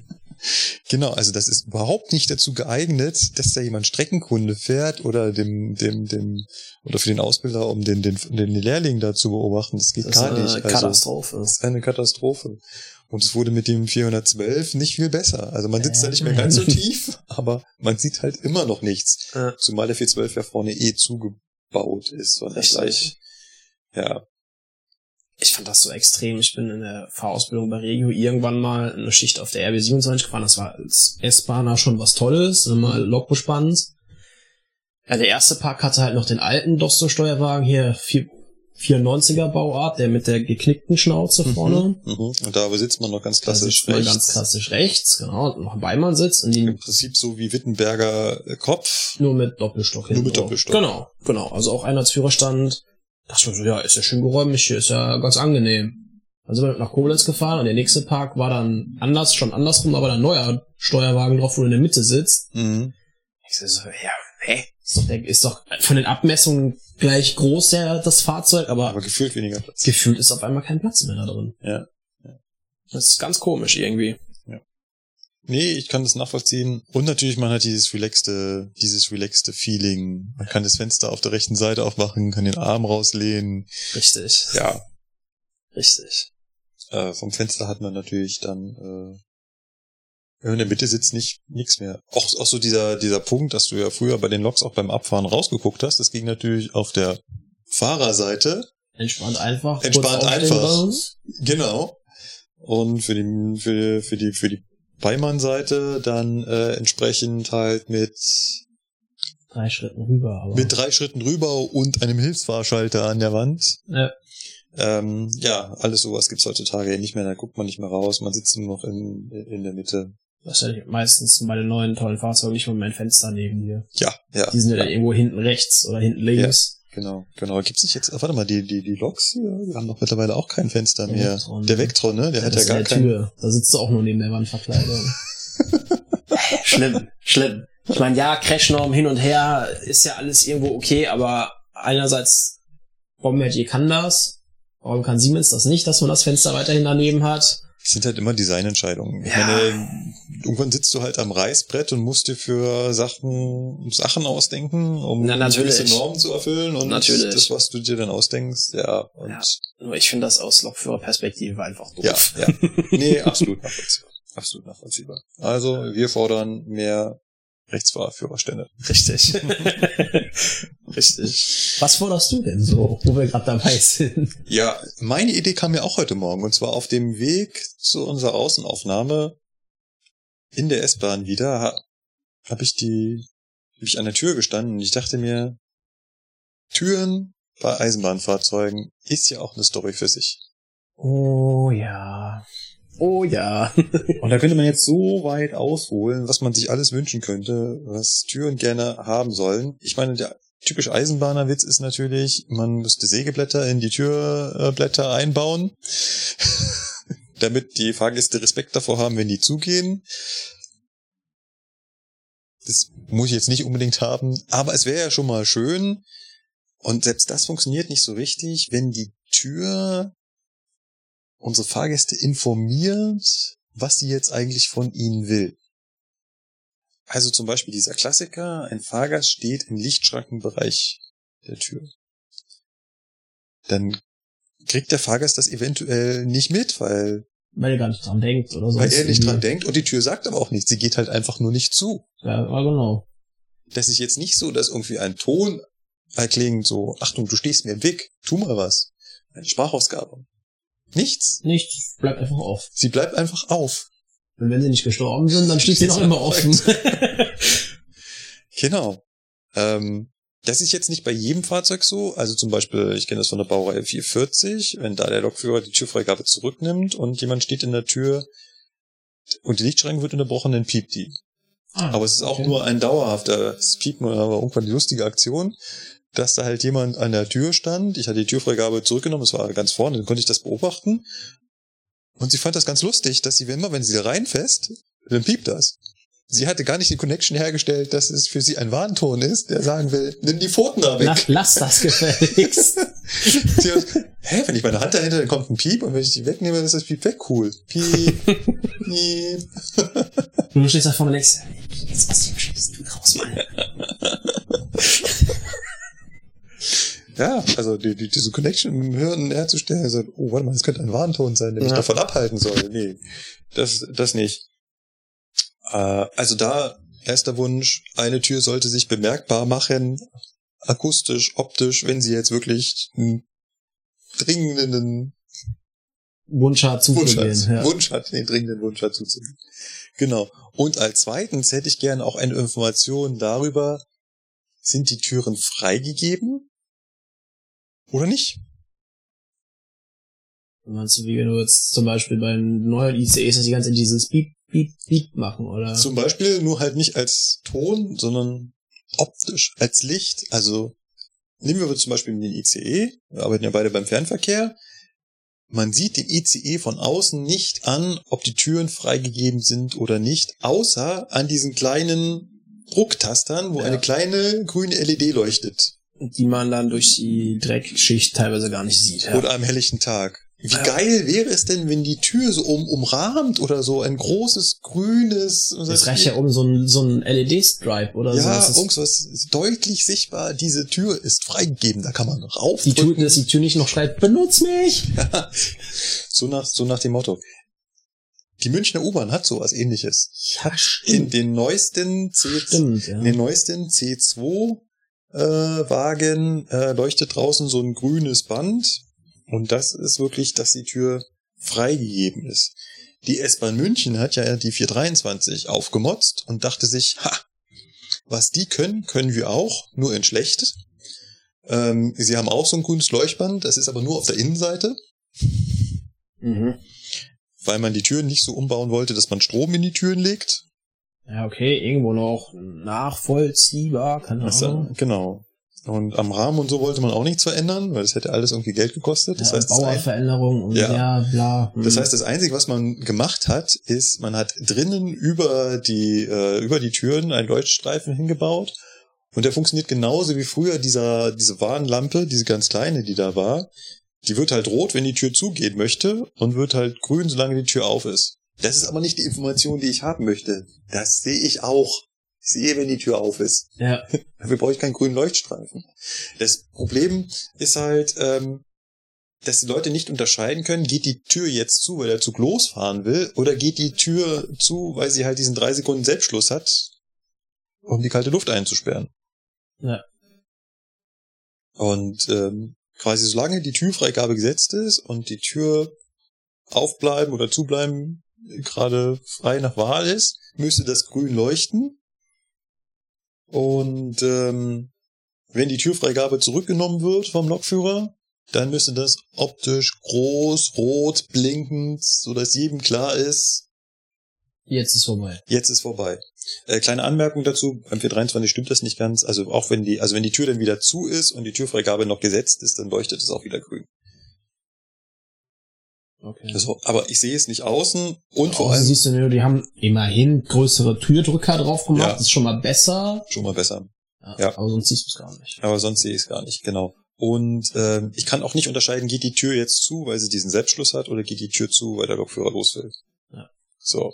Und auch beim Fernverkehr wäre es halt schön, wenn ich da eine Vorwarnung hätte. Also das wäre halt cool, wenn bevor die Türen zugehen, die alle erstmal rot werden. Und dann vergehen noch zehn Sekunden und erst dann gehen sie zu. Ja. So, dass die Leute, die sich halt noch verabschieden wollen oder sowas, nicht einfach nur durch den eh viel zu leisen Pfiff, also im Prinzip funktioniert das ja, ist, ist die Idee dahinter hatte ja schon mal jemand. Es gibt ja diesen Achtungspfiff. Also wenn ein Fernverkehrszug abgefertigt wird, losfahren will, dann hast du ja erst diesen Achtungspfiff vom Zugführer. Und daraufhin beginnt erst dieser Schließvorgang. Und Das Problem ist nur beim 400 Meter Zug brauchst du den nicht überall. Genau. Und am lauten Bahnsteig und so weiter. Und die Leute realisieren, also ich glaube mittlerweile können die das auch nicht mehr zuordnen. Was dieser Pfiff bedeuten soll. Also Ja. woher soll man, soll dann ein x-beliebiger Fahrgast, der einmal im Jahr mit dem ICE fährt, jetzt zuordnen, dass dieser Pfiff bedeutet, dass gleich die Türen zugehen. Ja. So. Und da könnte man als Einschub, man könnte auch einfach wieder an jedem Bahnsteig diese Bandansage ans Laufen bringen, die es früher gab. Das, das, das ist zum Beispiel auch sowas, das verstehe ich einfach nicht, warum an vielen Bahnhöfen das nicht genutzt wird oder nicht geht. Weil genau da Das habe ich auch schon mal gesagt. Der Zugführer steht im letzten, im hinteren Zugteil, im hinteren Drittel zum Beispiel. Mhm. Weil er da gerade irgendwie, keine Ahnung, irgendwas Ja. an der Klimaanlage, whatever. Ja.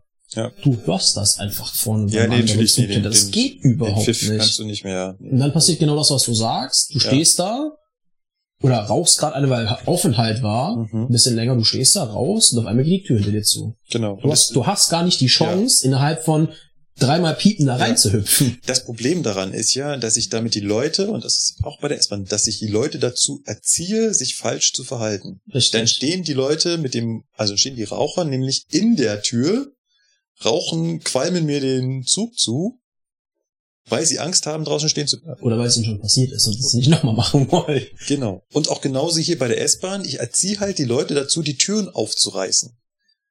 Weil sie, sie können ja gar nicht unterscheiden, ob die Tür jetzt zugeht, nur weil sie zugehen will und danach wieder auch wieder aufgehen würde, oder weil der Zug losfahren will. Ja. Und wenn ich ihnen die Information geben würde, dann könnte ich sie ja dazu erziehen, Leute, solange das grün leuchtet, könnt ihr noch die drei Sekunden warten und danach die Tür wieder aufmachen. Ja. Das wäre halt schön, wenn wir da hinkommen, aber ist natürlich, du hast einen Punkt, dass wir eigentlich ja schon Ansagen dafür hätten. Und wenn die laut, deutlich und verständlich wären und halt immer benutzt werden würden, dann hätte ich natürlich auch schon, Das trifft den auf den Fernverkehr zu. Das Regionalverkehr jetzt, genau. bräuchte man Ja. das, was du gesagt hast, Ja. auf jeden Fall. Das Ja. ich auch. genau. Und ich habe das auf der Enotrans vor letztes, vor zwei Jahren oder so irgendwann mal gesehen. Nee, vor vier Jahren ist das jetzt schon fast her. Vier Jahre ist das her, gesehen. Ich fand das richtig super. Ja, diese, diese Leuchtstreifen draußen an Ja, und ich dachte mir nur so, Deutsche Eisenbahnen, kauft das! Ja, ja. Nee, gibt's halt leider nicht. Wir versuchen das so halbherzig nachzumachen. Ja, sie waren stets bemüht, ne? Das hat halt nicht funktioniert. Nein. Ja. Also das, also das, das, das wäre halt mega. Klar kann man sich jetzt noch drüber denn auskäsen, muss die Tür mit dem höheren Schließdruck zugehen, muss die schneller zugehen können, dass die Leute wieder davor Respekt haben, dass Türen auch zugehen. Manchmal wäre es wünschenswert bei der S-Bahn, ja, aber Aber ja, ich befürchte, das wird halt in unserer heutigen Zeit nicht mehr funktionieren. Nein. Da müssen Türen vorsichtig zugehen, weil es könnte sich jemand verletzen. Ja, das war unsere Vorstellung von der Zukunft der Eisenbahn oder wie Eisenbahn denn schön funktionieren wird. Ja. Auf der einen Seite, wir als Lokführer wollen wieder rechts sitzen, Auf jeden Fall. unabhängig jeglicher äh, politischer Gesinnung. Und ich hätte ganz gerne Türen, die sich optisch und akustisch bemerkbar machen und sagen, was sie wollen. Das wäre cool. Mega. Mega. Jetzt passt es an der Stelle super, dass wir heute keine Presseecke haben, sondern wir würden gleich zu eurem Feedback kommen. Lass uns mal gleich am Anfang den Feedback-Hinweisblock machen. Wenn ihr zu dem, was wir hier so erzählen, einen Beitrag leisten wollt, Könnt ihr das gerne tun, ja. egal ob ihr Korrekturen habt, Zuspruch habt, Widerspruch habt, immer her damit. Richtig. Wir haben eine Internetseite, zugfunk-podcast.de. Dort gibt es eine Kommentarfunktion, die kann man gänzlich anonym benutzen. Wir speichern keine IP-Adressen. Ihr müsst dort keine E-Mail-Adresse angeben. Ihr müsst nicht mal einen Namen hinterlegen. Ihr könnt einfach Text eintippen und auf Absenden drücken. Genau. Dann sind wir auch immer noch auf Facebook vertreten. Unter Zugfunk-Podcast. Auf meinem Handy läuft auch noch der Twitter-Client, at die Zugfunker. Und das schlägt ja alles bei dir auf. Das schlägt bei mir auf.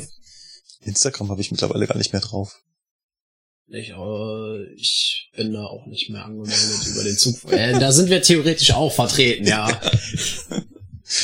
Ach ja, es ist schon schlimm mit uns. Ja, Das ist, äh, wir brauchen mal ein Teammitglied, was äh, so Social Media affin ist. Social Media Beauftragten bestimmen, ja. Ja.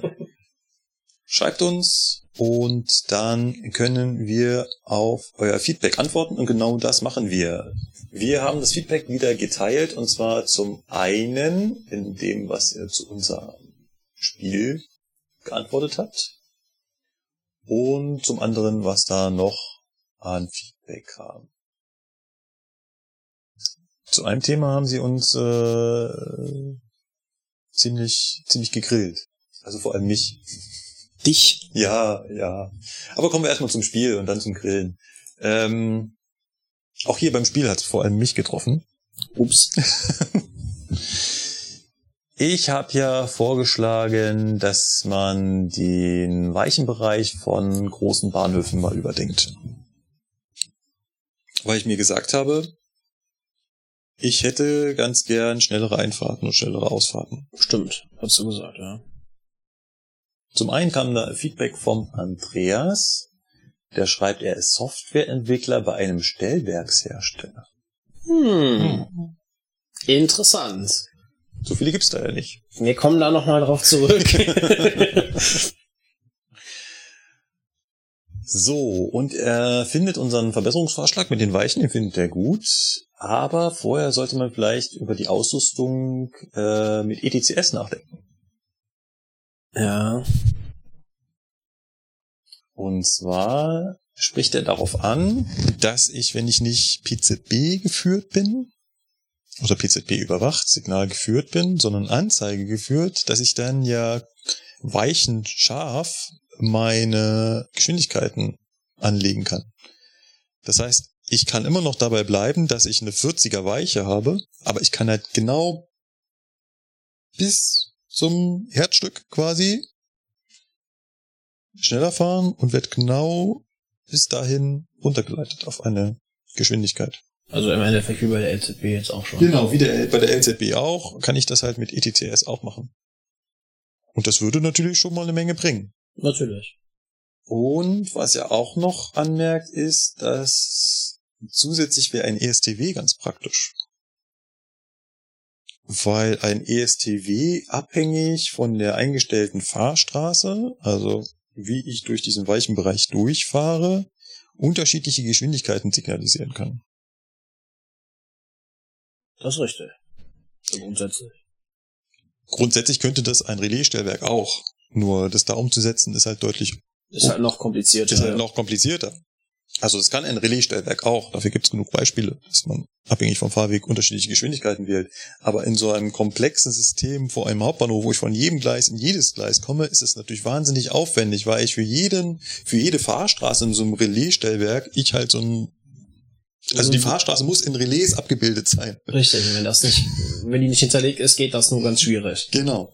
Und deswegen ist es bei Relaisstellwerken halt relativ komplex, bei so einem ESTW wahrscheinlich deutlich, deutlich einfacher. Gut, und von dann auch, ESTWs habe ich einfach keine Ahnung. ja. Nee, wie, ich jetzt auch nicht so viel, aber ähm, ich kann mir schon sehr gut vorstellen, dass man da die Geschwindigkeiten halt einzeln für Ja, jede klar. Fahrstraße einprogrammieren kann, weil es ist im Endeffekt Software.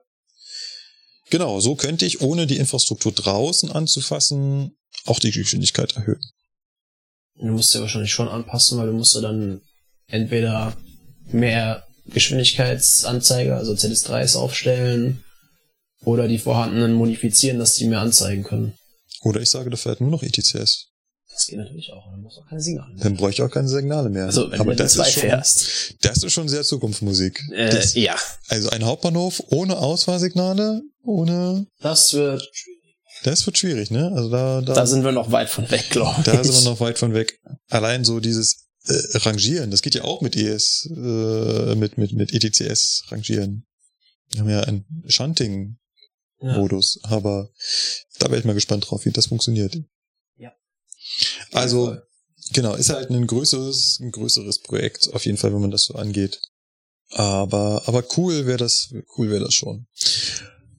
Dann hat der Andreas noch eine kleine Anmerkung, und zwar schreibt er noch im Postskriptum, Ja, es gibt auch Untersuchungen, dass der Einsatz von ETCS die Streckenkapazität deutlich steigert. Wenn ich mich recht erinnere, habe ich gesagt, dass ich glaube, dass das nicht funktioniert. Ne? War das so? Da- ich da- glaube.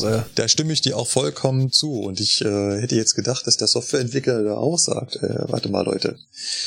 Also es ist natürlich immer so der Unterschied, was ist rein technisch möglich und was wird nachher auch umgesetzt. Ne? Das ist ja immer so eine Frage, wie viel ist man bereit auszugeben. Und ich glaube, da auf dem Weg zwischen was geht und was wird gemacht, Also ist das Erhöhung, Kind begraben. Erhöhung der Streckenkapazität durch ETCS, also European Train Control System, also diesem Zugbeeinflussungssystem, hochmodern, also eine Streckenkapazitätssteigerung damit, ja, geht in der Ausbaustufe 3, in Level 3 wäre das theoretisch möglich, weil ich da von der klassischen Signalisierung, auch von der klassischen Streckenbelegung durch Blöcke und durch Gleisfreimeldeanlage weggehe.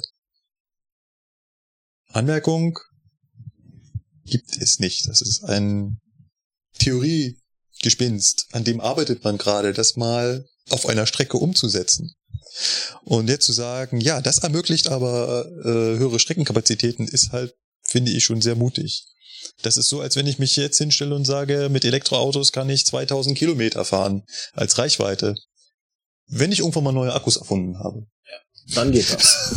Vorher ist das in der Tat etwas schwierig. So, und das ist halt äh, von der, von der Annahme genauso. Ja. Kommen wir zum Lukas. Auch Lukas hatte eine Anmerkung zum, zum Spiel. Genau, Im zum Prinzip- Infrastrukturthema auch. Genau. Und ähm, er schreibt halt vor allem, das sind ja eigentlich keine Riesendinger. das sind alles Quick Wins, ja. Ja. Schreibt er ja Finde ich, auch. finde ich, finde ich äh, eine schöne Feststellung, ja. Finde ich auch. Also, auf der einen Seite muss ich mal eine, was brechen? Eine, eine, Lanze? eine Lanze brechen, danke, eine Lanze brechen für, für Großprojekte. Die brauchen wir auch. Die braucht es. Also, es braucht eine VDE 8, die x Jahre braucht und aber Millionen kostet, weil das ist Infrastruktur, die wird uns noch die nächsten Jahrhunderte begleiten. Und es braucht auch große Bahnhöfe. Da kommen wir nicht drum herum. Und wir sind heutzutage halt dankbar, dass in der Vergangenheit jemand mal Großprojekte angegangen ist. Also was wäre München ohne die Stammstrecke? Ja. Und jetzt stellt euch mal vor, wir würden jetzt auf die Idee kommen, eine Stammstrecke, so wie es damals gemacht wurde, durch München zu bauen. In offener Bauweise teilweise. Also wir haben, Der wäre ja richtig, richtig Krieg angesagt in der Stadt. ja, also man muss schon sagen, diese Großprojekte, die braucht man halt auch. Aber diese vielen kleinen Sachen, Richtig, es sind halt viele kleine Dinge, die einen enormen Effekt einfach auch bewirken Ja. würden. Ja. Für verhältnismäßig im Vergleich zu den Großprojekten auch kleines Geld zu haben sind. Ja. Das ist das halt. Ja, also ich habe wahrscheinlich viele kleine Effekte, wo ich dann mich da nicht hinstellen kann und sagen, hey, ich habe jetzt hier mal 10 Millionen investiert und jetzt läuft alles besser. Nein, das wird nicht so sein. Aber jedes einzelne Projekt dann zusammengenommen In Summe, in Summe könnte halt doch eine ganze Menge bewegen. Von daher, ja. Und, und wenn es halt auch nur sowas ist, wie dass, dass Gleismagneten verlegt werden, dass man sich über die Aufstellung von einzelnen Signalen Gedanken macht und so weiter. Es wurde ja auch angemerkt, dass die Hauptbahnhofeinfahrten halt aus einer Zeit stammen, wo man so einen dichten Verkehr noch gar nicht hatte. Das ist richtig. Das kam ja, glaube ich, gleich noch, oder? Nee, Ja. das kommt Ja. gleich im Kommentar noch, ja. So, und wenn ich jetzt einfach die nochmal überdenke und mir über Signalplatzierungen und so Gedanken mache, was alles Geld kostet. Aber es sind halt so kleine Dinge und ich glaube, damit könnte man eine ganze Menge bewirken. Und da stimmt uns der Lukas ja definitiv, äh, definitiv zu. Genau. Er hatte, bringt da auch so ein Beispiel mit äh, Düsseldorf. Da Ja. kennst du dich vielleicht besser aus. Ja, genau, du hast halt zwischen Düsseldorf und Duisburg, wenn du einmal auf der Fernbahn oder auf der S-Bahn bist, Ewigkeiten keine Möglichkeit mehr zu wechseln. Und gerade Düsseldorf Flughafen ist halt ein Bahnhof auf der Fernbahn, auf der schnell, auf den Ortsgleisen und auf der S-Bahn-Gleisen ist es ein Haltepunkt. Da sagt, sagt er halt auch richtigerweise, ja, man könnte da ja nochmal die Möglichkeit einbauen, von der jeweiligen Strecke zu wechseln. Das würde halt Mhm. gerade, wenn irgendwo ein Zug liegen bleibt, wirklich viel helfen. Und ja, ist richtig. Das sind so Sachen. Oder er schreibt auch noch Überholgleise in Wattenscheid. Das ist auch sowas. Früher war das so, dass die, wenn ich, wenn ich mich jetzt nicht irre, ich kenne das nicht in dem alten Zustand, dass es so war, dass so quasi die Bahnsteiggleise waren mittig. Und wenn du an Bahnsteig gefahren bist, bis vom Hauptgleis, also vom Durchgehenden rüber an den Bahnsteig, Mhm. dann konnte ich halt einer, du stehst am Bahnsteig und es konnte einer dran Ja, vorbeifliegen. ja. Jetzt hast du das halt, geht halt nicht. Wenn jetzt der Regionalexpress in Wattenscheid hält, muss halt der Fernzug von Essen nach Bochum da schön da hinterher gucken und auch bremsen, weil der Nahverkehrszug steht. Sollst du das halt machen können. Nahverkehr hält in Wattenscheid, Fernverkehr ist dran vorbei, hinterher. Ja, ja. Und sowas. Das wären halt eigentlich kleine Sachen, die einen großen Effekt hätten, um das Ja. zu entzerren auch einfach. Ja. Aber Ja, man hat am bestimmten Punkt aufgehört, Weichen einzubauen. Also oder Weichen. man hat sie auch wieder rausgerissen. das ist natürlich noch das Schlimme. Aber wie in Wattenscheid. Das gibt's an ganz vielen so Ausbau- und Neubaustrecken, dass man einfach die, ja, das, also allein schon das Streckengleis nicht mehr wechseln kann. Also wenn es nur darum geht, eine sogenannte Überleitstelle zu haben. Ja. Also du kannst ja mal die Überleitstellen auf der NIM zählen. Nicht viele. Nee. Okay. auf der KRM? Köln-Rhein-Main? Äh, auf der KM, das sind auch nicht sonderlich viele. Du hast, du hast Willroth, dann kommt Montabaur, dann ist Limburg, dann kommt Lindenholzhausen, Breckenheim. Dann bist du fast da. Also viel ist das auch nicht. Viel ist das wirklich nicht, ja. Ich kann auch das Beispiel bringen, wenn du von, von nach Augsburg fährst. Da ist ja auch eine Ausbaustrecke. Auf der gesamten Ausbaustrecke kommt man nicht rüber auf die Gleise von der, von der Nahverkehrsstrecke. Nicht an einer Stelle. Krass.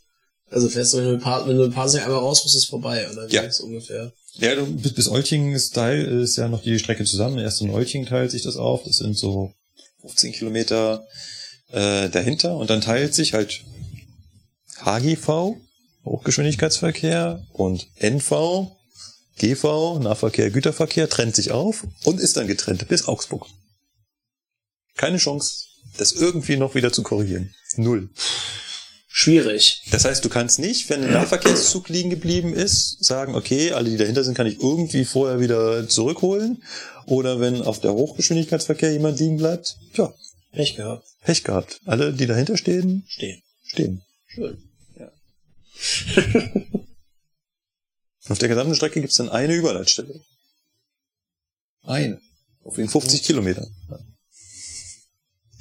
Also nicht ganz 50, also 50 minus die 15. Genau. Also ja, das ist halt immer, immer, immer dasselbe. Ähm, er fragt noch, warum, wir haben von der Emslandstrecke gesprochen, Ja. warum da so eine große Fahrplanreserve eigentlich drin ist. Hm, Das weiß ich jetzt zum einen nicht sicher. Also es kann daran liegen, die Fahrzeiten haben sich seit 25 Jahren nicht geändert und die waren mal auf Baureihe 110 ausgerechnet, habe ich mir sagen lassen. Die einfach mit sieben Wagen halt relativ lahm beschleunigt. Wenn du da jetzt eine 101 mit sieben Wägelchen hast, zieht die halt ganz gut ab. Und die Maschine beschleunigt einfach deutlich besser. Das ist halt einfach so, du hast halt da oben auch teilweise Taktanschlüsse oder so, dann, Mhm. dass der Nahverkehr noch irgendwo reinkommt und sowas. Das ist, ist halt einfach so, weil das so reinpasst in die, in die Ja. Umsteigebeziehung, dass du gar nicht schneller fahren brauchst. Ah. Genau, auch um die Anschlüsse einzuhalten. Ja, Du hast das dann zum Beispiel, wenn du Richtung äh, M, also Richtung Norddeich weiterfährst, dann kommt noch das eingleisig bis Norddeich. Mhm. Du musst das ja mit den Kreuzungen passen, da macht es teilweise einfach keinen Sinn, schneller zu sein, weil du sowieso dann Also- nicht durchkommst. Also oft sind, äh, an der Stelle wären eventuell die Fahrplanreserven gar keine Fahrplanreserven, sondern es ist einfach nur der Punkt, dass ich an einer bestimmten Stelle nicht früher Nicht- sein brauche, weil es nichts bringt. weil es nichts bringt, weil ich komme da halt äh, nicht ran. Genau. Gut. Genau, dann war der Lukas derjenige, der gesagt hat, ähm, die Ein- und Ausfahrten aus Bahnhöfen sind halt noch aus Urzeiten und auch so sind die äh, Stellwerke ausgelegt, halt gar nicht auf diese Belastung. Ja. Und er sagt dann aber auch noch, dass bei Bahnhöfen mit neueren Stellwerken das ja eigentlich besser sein sollte. Und da bläst äh, Martin ins gleiche Horn, der auch uns geschrieben hat und gesagt hat, genau bei diesen neu umgebauten Bahnhöfen ist es deutlich besser geworden. Also zum Beispiel nennt er Frankfurt Hauptbahnhof, das 2005 ein ESTW bekam und seitdem Ein- und Ausfahrten teilweise mit 60 km/h Das stimmt. möglich sind. Das stimmt. Genau. Und ähm, auch München Hauptbahnhof, sagt er, wurde ja schon vor Urzeiten so äh, geändert, dass du halt noch relativ weit mit der hohen Geschwindigkeit kommst. Muss ich sagen, das, was er hier sagt, dass man 60, 40, 30 fährt, das ist genau das. Das also funktioniert in, der in der Theorie gut, wenn man ist- durchfährt. ja, genau. Also klar, das ist natürlich noch was anderes, wenn die Einfahrt äh, halt ist. Ja, ich hatte das ja jetzt bei meinem Vater mit der, mit der Diesellok, dann stehst du da, Höhe vom BW, dann ist das ja schön, dass du theoretisch 60 fahren kannst. Aber dadurch, dass du aus dem restriktiven Modus der PZB nie rauskommst Ja, und der ist 500er natürlich- scharf sein wird, fährst du dann halt statt mit 40, dann mit 25 beziehungsweise 20 dann da über durch die Gegend, weil die PZB sagt, äh, nein. Genau, du hast natürlich hier noch äh, den Punkt, dass noch die PZB da ist. Das ist auch äh, hier noch ein Sonderfall mit dem 500er, der da eigentlich nicht liegen sollte. Das ist aber tut, ja. Der es aber tut. Jeder fragt, Warum eigentlich? warum eigentlich? Ja, Also da liegt ein, für die Hörer, da liegt ein 500 Hertz Magnet. Dauerscharf. Dauerscharf. Immer, genau, der ist immer scharf. Und der zieht uns halt aufgrund der PZB relativ weit runter. Den darf ich nur mit bestimmten Geschwindigkeiten befahren. Vor allem, wenn ich vorher schon mal gestanden habe. Und ähm, ja, das bremst uns halt etwas aus und nach den Richtlinien gehört er eigentlich nicht hin. Ja, aber er liegt halt trotzdem. Aber er liegt halt da trotzdem. Und er sichert halt auch nicht, was oft gesagt wird, die 30 kmh ab. Weil bis zu den 30 kmh ist da noch ein Stück, bis dahin ist der Ja. schon, schon längst wieder aus und weg. Ja. Genau. Also eigentlich sichert er die 40 kmh. Was eigentlich schwachsinnig ist. Was schwachsinnig ist, weil wenn du vorher gehalten hast, darfst du nur noch mit 25 fahren. Mhm. Das führt dann zu den lustigen Spielchen, dass halt Züge, die davor gewartet haben, dann losfahren und dann gleich danach wieder abbremsen und sich die Fahrgäste denken, was hat der da heute geraucht? Richtig. Martin bringt auch noch das Beispiel mit, mit Leipzig Hauptbahnhof, wo man schon heute mit 100 kmh ab Bahnsteig ausfahren kann. Und das ist halt sehr nice, ja. Ja. Also das, das würde ich mir, genau sowas würde ich mir halt wünschen. Wusstest du, das schreibt er auch noch, dass es, dass du in Leipzig in ein Stumpfgleis, also in ein Prellbockgleis mit 40 kmh einfahren kannst? Generell im Osten. Das ist nicht nur in Leipzig, das ist generell ehemalige Bahnverwaltung DR. Da gab's, da gab's das nicht mit 30, sondern das war 40 auf Ja. Bock. Ja. Das ist nicht Das- nur in Leipzig so, das ist auch in Dresden oder sonst wo. Das war mir neu. Ja. Stuttgart 21, äh, Martin, wird für mich ein Traum werden. Schauen wir mal, ne? Schauen wir mal. Äh, Mitkriegen werden wir es bestimmt noch. Also ich sage das jetzt so locker frei, aber wenn das genauso verspätet wird wie andere Großprojekte, dann Schauen wir mal, ne? Könnte auch schief gehen. schauen wir mal. Ja. Und auch Martin weist nochmal auf das System ETCS hin, wo Geschwindigkeiten weichen scharf gefahren werden könnten. Also ich direkt zur Weiche erst die niedrige Geschwindigkeit haben müsste. Ja, Wie gesagt, das kann die LZB halt auch schon. Das Ja. ist jetzt kein, Theoretisch keine das Neuerung, jetzt- die die ETCS neu hat, sondern ET, äh, Ja. LZB kann das auch. Ja, ja. Genau. Ähm, Da wäre ja mal was, wenn das jetzt mit ETCS dann wirklich flächendeckend kommt. Dann kommen wir zum Grillen. Ich wurde gegrillt, mehrfach. Nicht nur im Blog, sondern auch auf Twitter. Haben sich ähm, die Menschen doch etwas echauffiert. Sie waren etwas aufgebracht, dass ich diese blöde Pufalla Scheuer sonst wer Wende, wie es einer der Hörer geschrieben hat, ähm, so verteidigt hat. Ja. Und zum Beispiel schreibt Daniel, dass das ja nur so lange gut funktioniert, wie auch die Informationen rechtzeitig an den Bahnsteigen und bei den Fahrgästen ankommen. Das ist natürlich immer Vora- also Grundvoraussetzung, ne? Das ist klar. Klar, wenn das nicht funktioniert und wenn die äh, Fahrgäste das am Bahnsteig halt nicht mitbekommen, dann funktioniert das ganze System natürlich nicht, ja. Und äh, Daniel weist auch noch darauf hin, dass ich natürlich ein Kapazitätsproblem damit erzeuge. Das heißt, in einen Regionalexpress, wo ich gesagt habe, als Zuführung zu dem neuen Startbahnhof Mhm. des ICEs könnte man ja dann mit dem Regionalexpress fahren oder auch mit einem anderen Intercity, habe ich dann aber ein Kapazitätsproblem, weil ich dann plötzlich zwei Züge in einen kombiniere. Ja. Das ist klar. Das stimmt auch. Da ist immer die Hoffnung an der Stelle, dass zu dem Zeitpunkt die Kapazitäten noch da sind, beziehungsweise der Neustart in ICE ja noch nicht voll wäre. So die Hoffnung. So die Hoffnung. und ich damit die Fahrgäste ohne Probleme in den anderen Zug reinkriege. Ja. Ja. Hätte wäre wenn. Richtig. Das ist halt auch so. In der Theorie ist das ganz eine ganz gute Sache und so. In der Praxis scheitert es leider oft an dem, was er auch schreibt. Ja, ich glaube, so kann man das Feedback zu dieser äh, frühzeitigen Wende auch zusammenfassen. Das, äh, das mag ja in der Theorie ein äh, valides Mittel sein. In der Praxis, Das ist zum Scheitern verurteilt. in der Praxis ist es aber leider ganz oft daneben. So schreibt zum Beispiel auch Lukas, dass er ganz auf die Strecke Duisburg-Düsseldorf pendelt. ja. Und in Düsseldorf werden RE11 und RE2 mit circa 12 Minuten Wendezeit gewendet. Und schon bei kleinsten Störungen werden die Züge in Duisburg gewendet, ja. statt in Düsseldorf, wenn ich das richtig verstehe. Ja. Das ist irgendwie alle nicht zusammenhängende. Nee, nee, ist schon richtig. genau. Und gerade morgens im Berufsverkehr fehlen dann halt eine Menge Kapazitäten. Ja klar, wenn ich natürlich im Berufspendelverkehr den vollen RE da RE rausnehmen. ja. da aussetze, dann erzeuge ich natürlich in allen anderen Zügen das pure Chaos. Das, das, Ja. das klappt nicht. Also da, Ja. da kann ich so eine Wende natürlich nicht bringen, wenn mir die Kapazitäten nicht, die ich nicht zur Verfügung habe. ja, weiß nicht, ob ich das in der letzten Aufnahme schon mal, also ob ich das da in der Aufnahme gesagt hatte, aber was da halt auch gerade bei so kurzen Wänden einfach immer helfen würde, wäre, man würde grundsätzlich überschlagen wenden. Überschlagen wenden, ja. Das- ist, also- äh, Um es jetzt zu erklären, das heißt halt, dass nicht der Zug, der ankommt, nach zwölf Minuten wieder zurückfährt, sondern der Zug, der ankommt, fährt in einer Stunde und zwölf Minuten wieder zurück. Und ein anderer kommt aus der Abstellung. Damit puffert man genau diese Verspätung raus. Ja. Problem ist halt, gerade im Nahverkehr, da braucht man mehr Züge, da braucht man mehr Personal und das möchte halt einfach auch keiner bezahlen. und mittlerweile auch mehr Gleise. Und mehr Gleise, richtig. Also München Hauptbahnhof ist halt dicht, da gehen keine Züge mehr rein. Und wenn ich da jetzt als äh, Regionalverkehr ankomme und sage, ja, wir würden zur Hauptverkehrszeit gerne mit einem Zug quasi zwei Gleise belegen. Da grinst Netz kurz an und sagt, nein.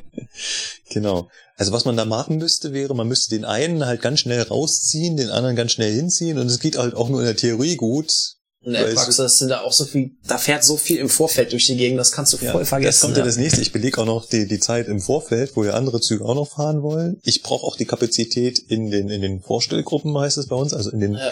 in den Zuführungs-, in den Abstellgleisen. Schwierig. Ja, es, es, es knarzt vorn und hinten. Könnte man so ziemlich sagen. Genau. Und auf, auf Twitter habe ich das bekommen, da war es der Fall ähm, nach Belgien rüber. Dass ähm, da die Züge auch ganz oft vorher enden. Ja, aber gerade die Linie nach Belgien, wenn du das tust, kann ich ja mal meinen Selbst dazu geben, ist halt auch schwierig. Du brauchst halt einen mehr systemfähigen ICE, davon haben wir nur eine begrenzte Zahl und die sind jetzt auch nicht störunanfällig in der letzten Zeit. Das ist jetzt mein subjektives Empfinden. Damit wird das alles einfach irgendwie ein bisschen schwer.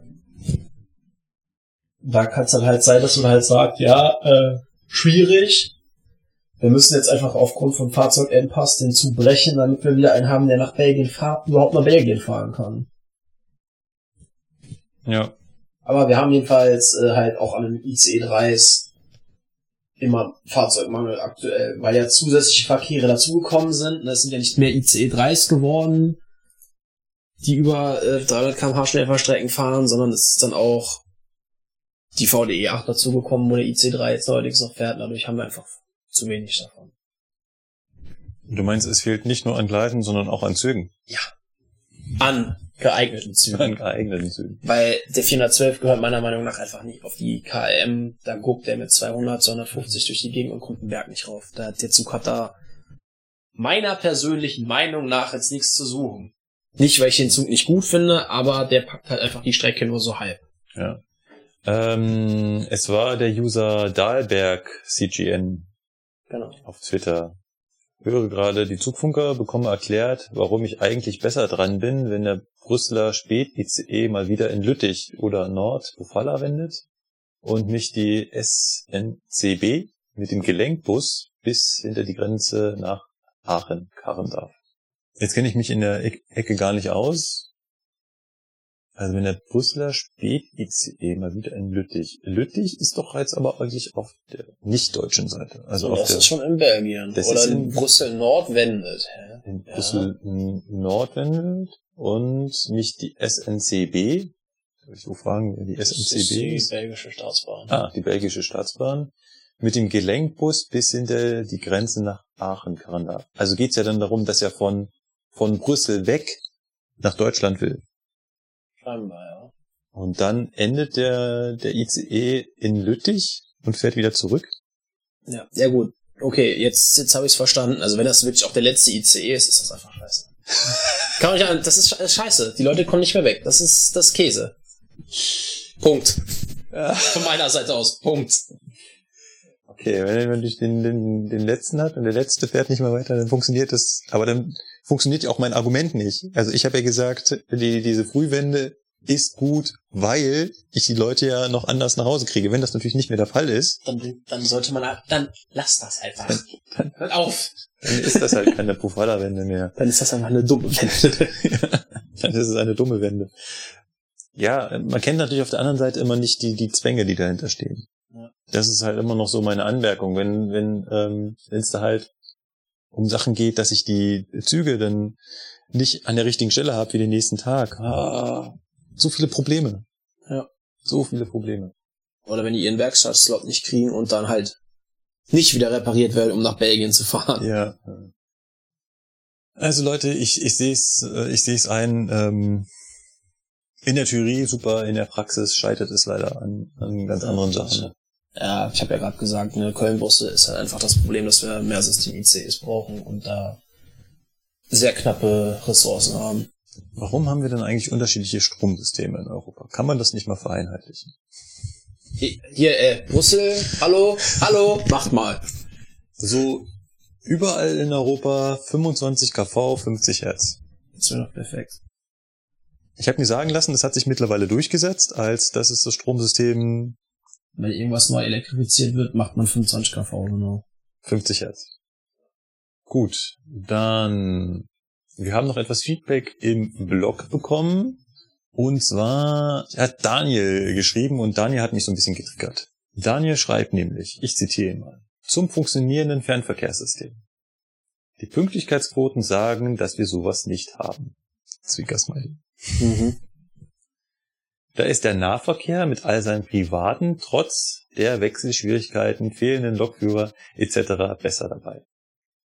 Wohl auch, weil es da nicht komplett drauf ankommt, dass jede Leistung sich tragen muss wie im Fernverkehr. Also Daniel vergleicht Fernverkehr und Nahverkehr und Entschuldigung Daniel, damit triggerst du dich, weil das geht nicht. Ich kann das nicht vergleichen. Das ist nicht mal wie Äpfel und Birnen, das ist mehr so wie Äpfel und Gurken. Ja. Also zum einen, äh, die einleitende Satz äh, finde ich auch schon sehr spitz und das ärgert mich auch immer so, dass die Funktion, dass das funktionierende Eisenbahnsystem immer an der Pünktlichkeitsquote festgemacht wird. Es ist für mich nicht das Ausschlaggebende, dass die Züge auf die Minute genau irgendwo pünktlich ankommen. Das ist einfach ein Zustand, ja, Das wäre schön. das wäre schön, aber das ist ein Ziel, was sich in unserem deutschen Netz so nicht erreichen lässt. Oder nur mit sehr, sehr, sehr, sehr, sehr viel Geld und Aufwand. Ja. Und halt auch einen ganz anderen Ansatz an, an, an Menschen und Gesellschaft. Für mich wäre ein funktionierendes, und das habe ich schon x-mal, ein funktionierendes Fernverkehrssystem heißt, ich komme an mein Ziel. Ich komme berechenbar an mein Ziel. Ja. Und da können wir gerne disku darüber diskutieren, ob das funktioniert oder nicht. Und es funktioniert halt ganz oft nicht, dass ich berechenbar an mein Ziel komme. Berechenbar heißt, ich muss nicht ausrechnen, dass ich auf die Minute da bin, aber ich weiß, wenn ich meinen Termin zwei Stunden später habe, dass ich den erreiche. Und wenn ich noch schnell mit dem Taxi hinflitze. Gut, Richtig. aber ich komme dahin und nicht, ich muss zwischendurch aufgeben und fahre besser wieder nach Hause. Das wäre ein funktionierendes Fernverkehrssystem, unabhängig von irgendwelchen Pünktlichkeitsquoten. So, das zum einen. So, jetzt aber zum Vergleich Nahverkehr und Fernverkehr. Ich finde, das kann man so gänzlich nicht vergleichen. Also zum einen nehmen wir mal den betrieblichen Fakt. Fernverkehr funktioniert gänzlich, gänzlich anders. Züge sind länger unterwegs, Deutlich teilweise, ja.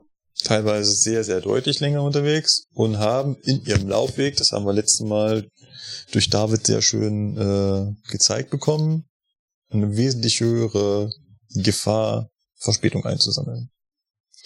Aber allein auch schon durch den längeren Laufweg habe ich viel weniger Möglichkeiten, auf die Verspätung zu reagieren und irgendwas zu ändern. Ich kann beim Nahverkehr sehr schön eingreifen und Sachen verändern. Und es geht beim Fernverkehr viel, viel, viel schlechter, finde ich.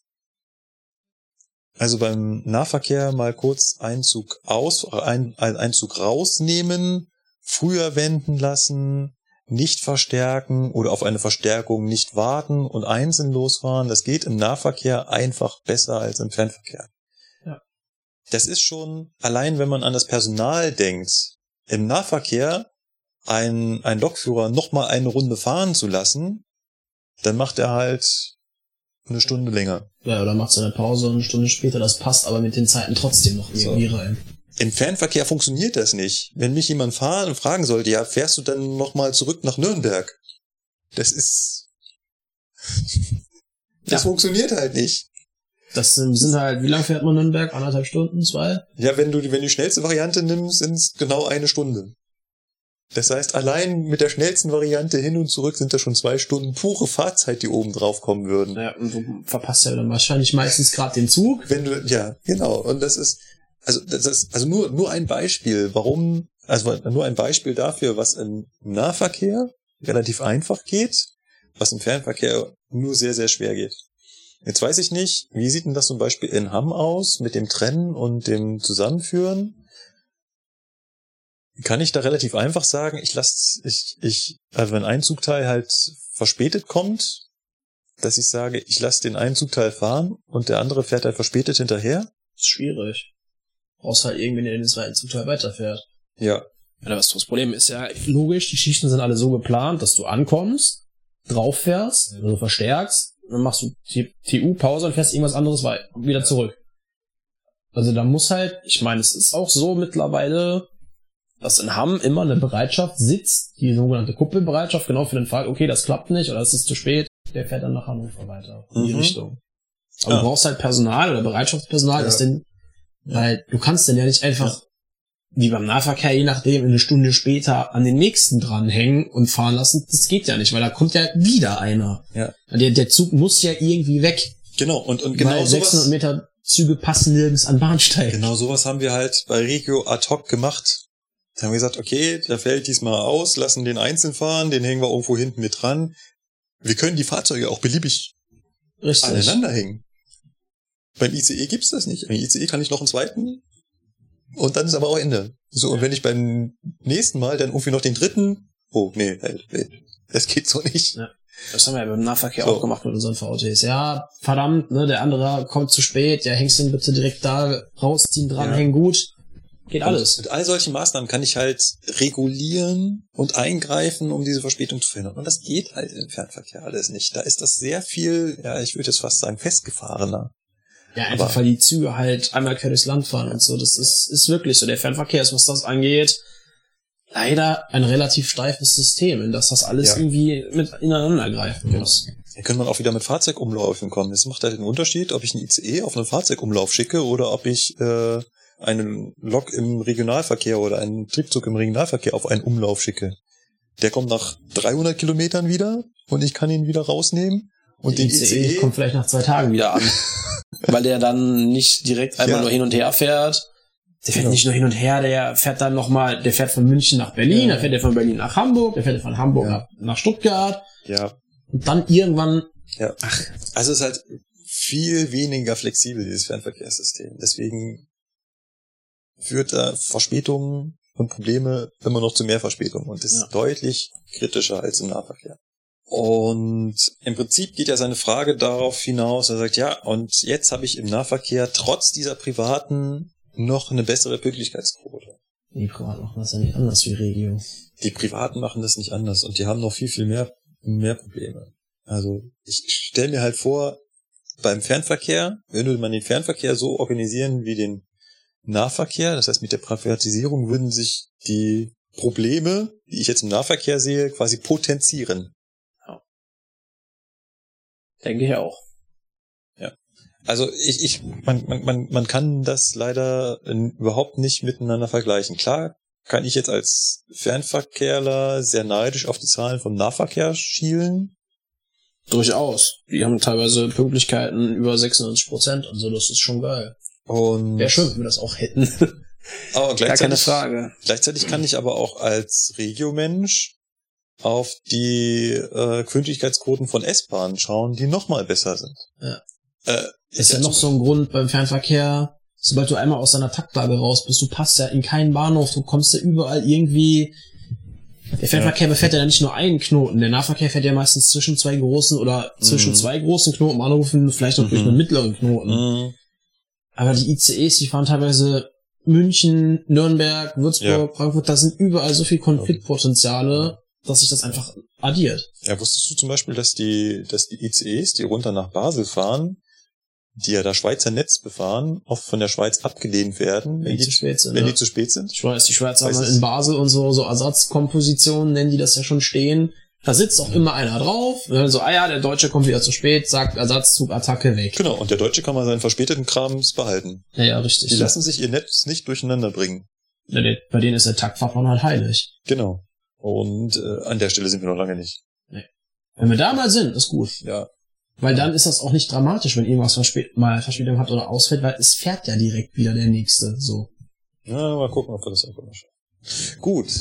Äh, Daniel fragt auch, wann wir denn Fahrzeuge mal vernünftig entwickelt hätten, weil das dein Argument war für die Überwachungsbehörde sollte Fahrzeuge nicht stilllegen, weil wenn sie ordentlich entwickelt sind, habe ich das Problem nicht.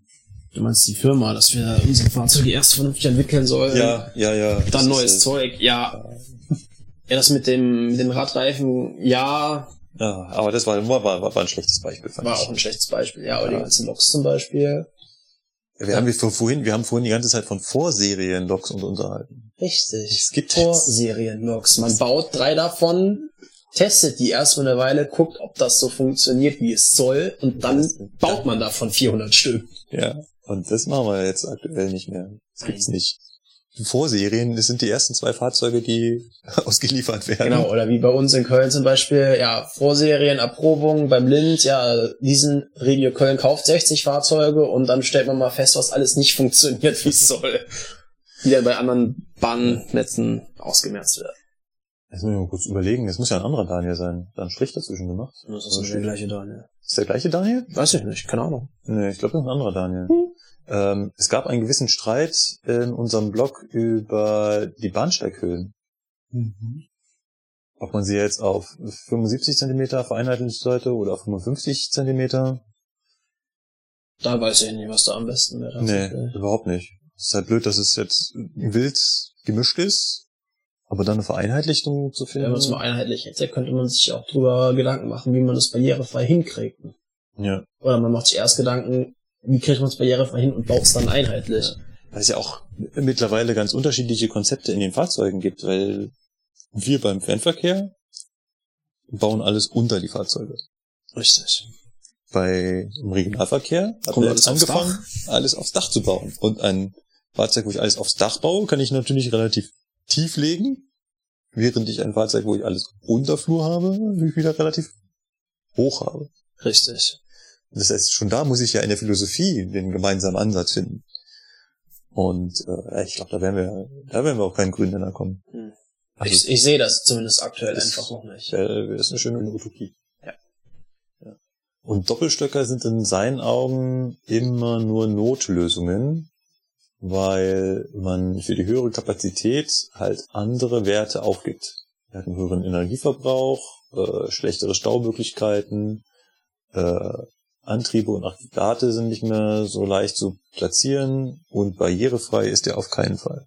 Und da hat er nicht Unrecht, also Ja. durch einen Doppelstockzug durch geht immer hoch und runter. Kommt man nicht anders. Weil die Wagenübergänge sind immer in der mittleren Höhe und das Unterdeck ist halt tiefer und das Oberdeck höher. Ja. Von daher, Ich weiß jetzt gar nicht, wie die Schweizer das bei ihrem Dopp, die haben ja ihren Doppelstock-IC da, den alten mit dem Steuerwagen. Ich glaube, da ist das so, dass du eben, also barrierefrei unten einsteigst. Und durchgehen tust du oben. ja, ja, es geht, also es geht nicht, genau, es geht, also nicht nur einsteigen geht auch bei unseren Dostos barrierefrei. Ja, gut, durchgehen, das, ja, das Aber ist es geht halt schwierig. Ja, das ist es schwierig. geht um das Durchgehen. Und Staumöglichkeiten, ja, also ich sag mal, die müssten halt geschaffen werden. Und immer wenn ich sie schaffe, verliere ich was von meiner zusätzlich gewonnenen Das ja Kapazität. das ist beim einstöckigen Zug aber genauso. Ja, beim Einstecken habe ich immer noch dieses, die Chance, Ja, die, wenn die vernünftig dimensioniert sind. wenn die vernünftig dimensioniert sind, was aber auch immer den Nachteil hat, die Leute verreisen ja immer mit noch größeren und noch größeren und noch größeren Ja, die, passt, die Gepäckstücken. kriegen die da oben gar nicht reingehieft. Also es geht schon vom Gewicht nicht, aber auch vom Platz nicht. Und außerdem, also, wehe dem es fällt runter. Hiebst, hiebst das irgendwem gerade über Kopf da oben rein und dann fällt ihm was auf den Kopf. Ja, herzlichen Glückwunsch. Habe ich schon mal gesagt, dass ich gerne Gepäckwagen wieder hätte? Kannst du ja fürs nächste Mal nehmen. Also ich habe das für das nächste Spiel, ich will Gepäckwagen wieder. Ja, schreib's am besten direkt rein, dann ist das nicht. Ja, sind wir Ja. durch? Ich glaube. Hier ist nichts mehr markiert. Nö. Dann. Ich hoffe, der Teil in der zu 18 war spannend. Wir versuchen natürlich alle Bilder wieder einzubinden, so dass ihr die jeweils anschauen könnt. Richtig, dass ihr auch was davon habt. Und natürlich alle unsere Quellen zu verlinken. Wollen ihr also noch weiter stöbern wollt, dann schaut mal in die Shownotes. Genau. An dieser Stelle verabschieden wir uns. Wir gehen jetzt lecker Mittagessen mit einem Glas Milch und ähm, wir wünschen euch viel Spaß und wir hören uns beim nächsten Mal. Bis dahin. Tschüss. tschüss. Ciao.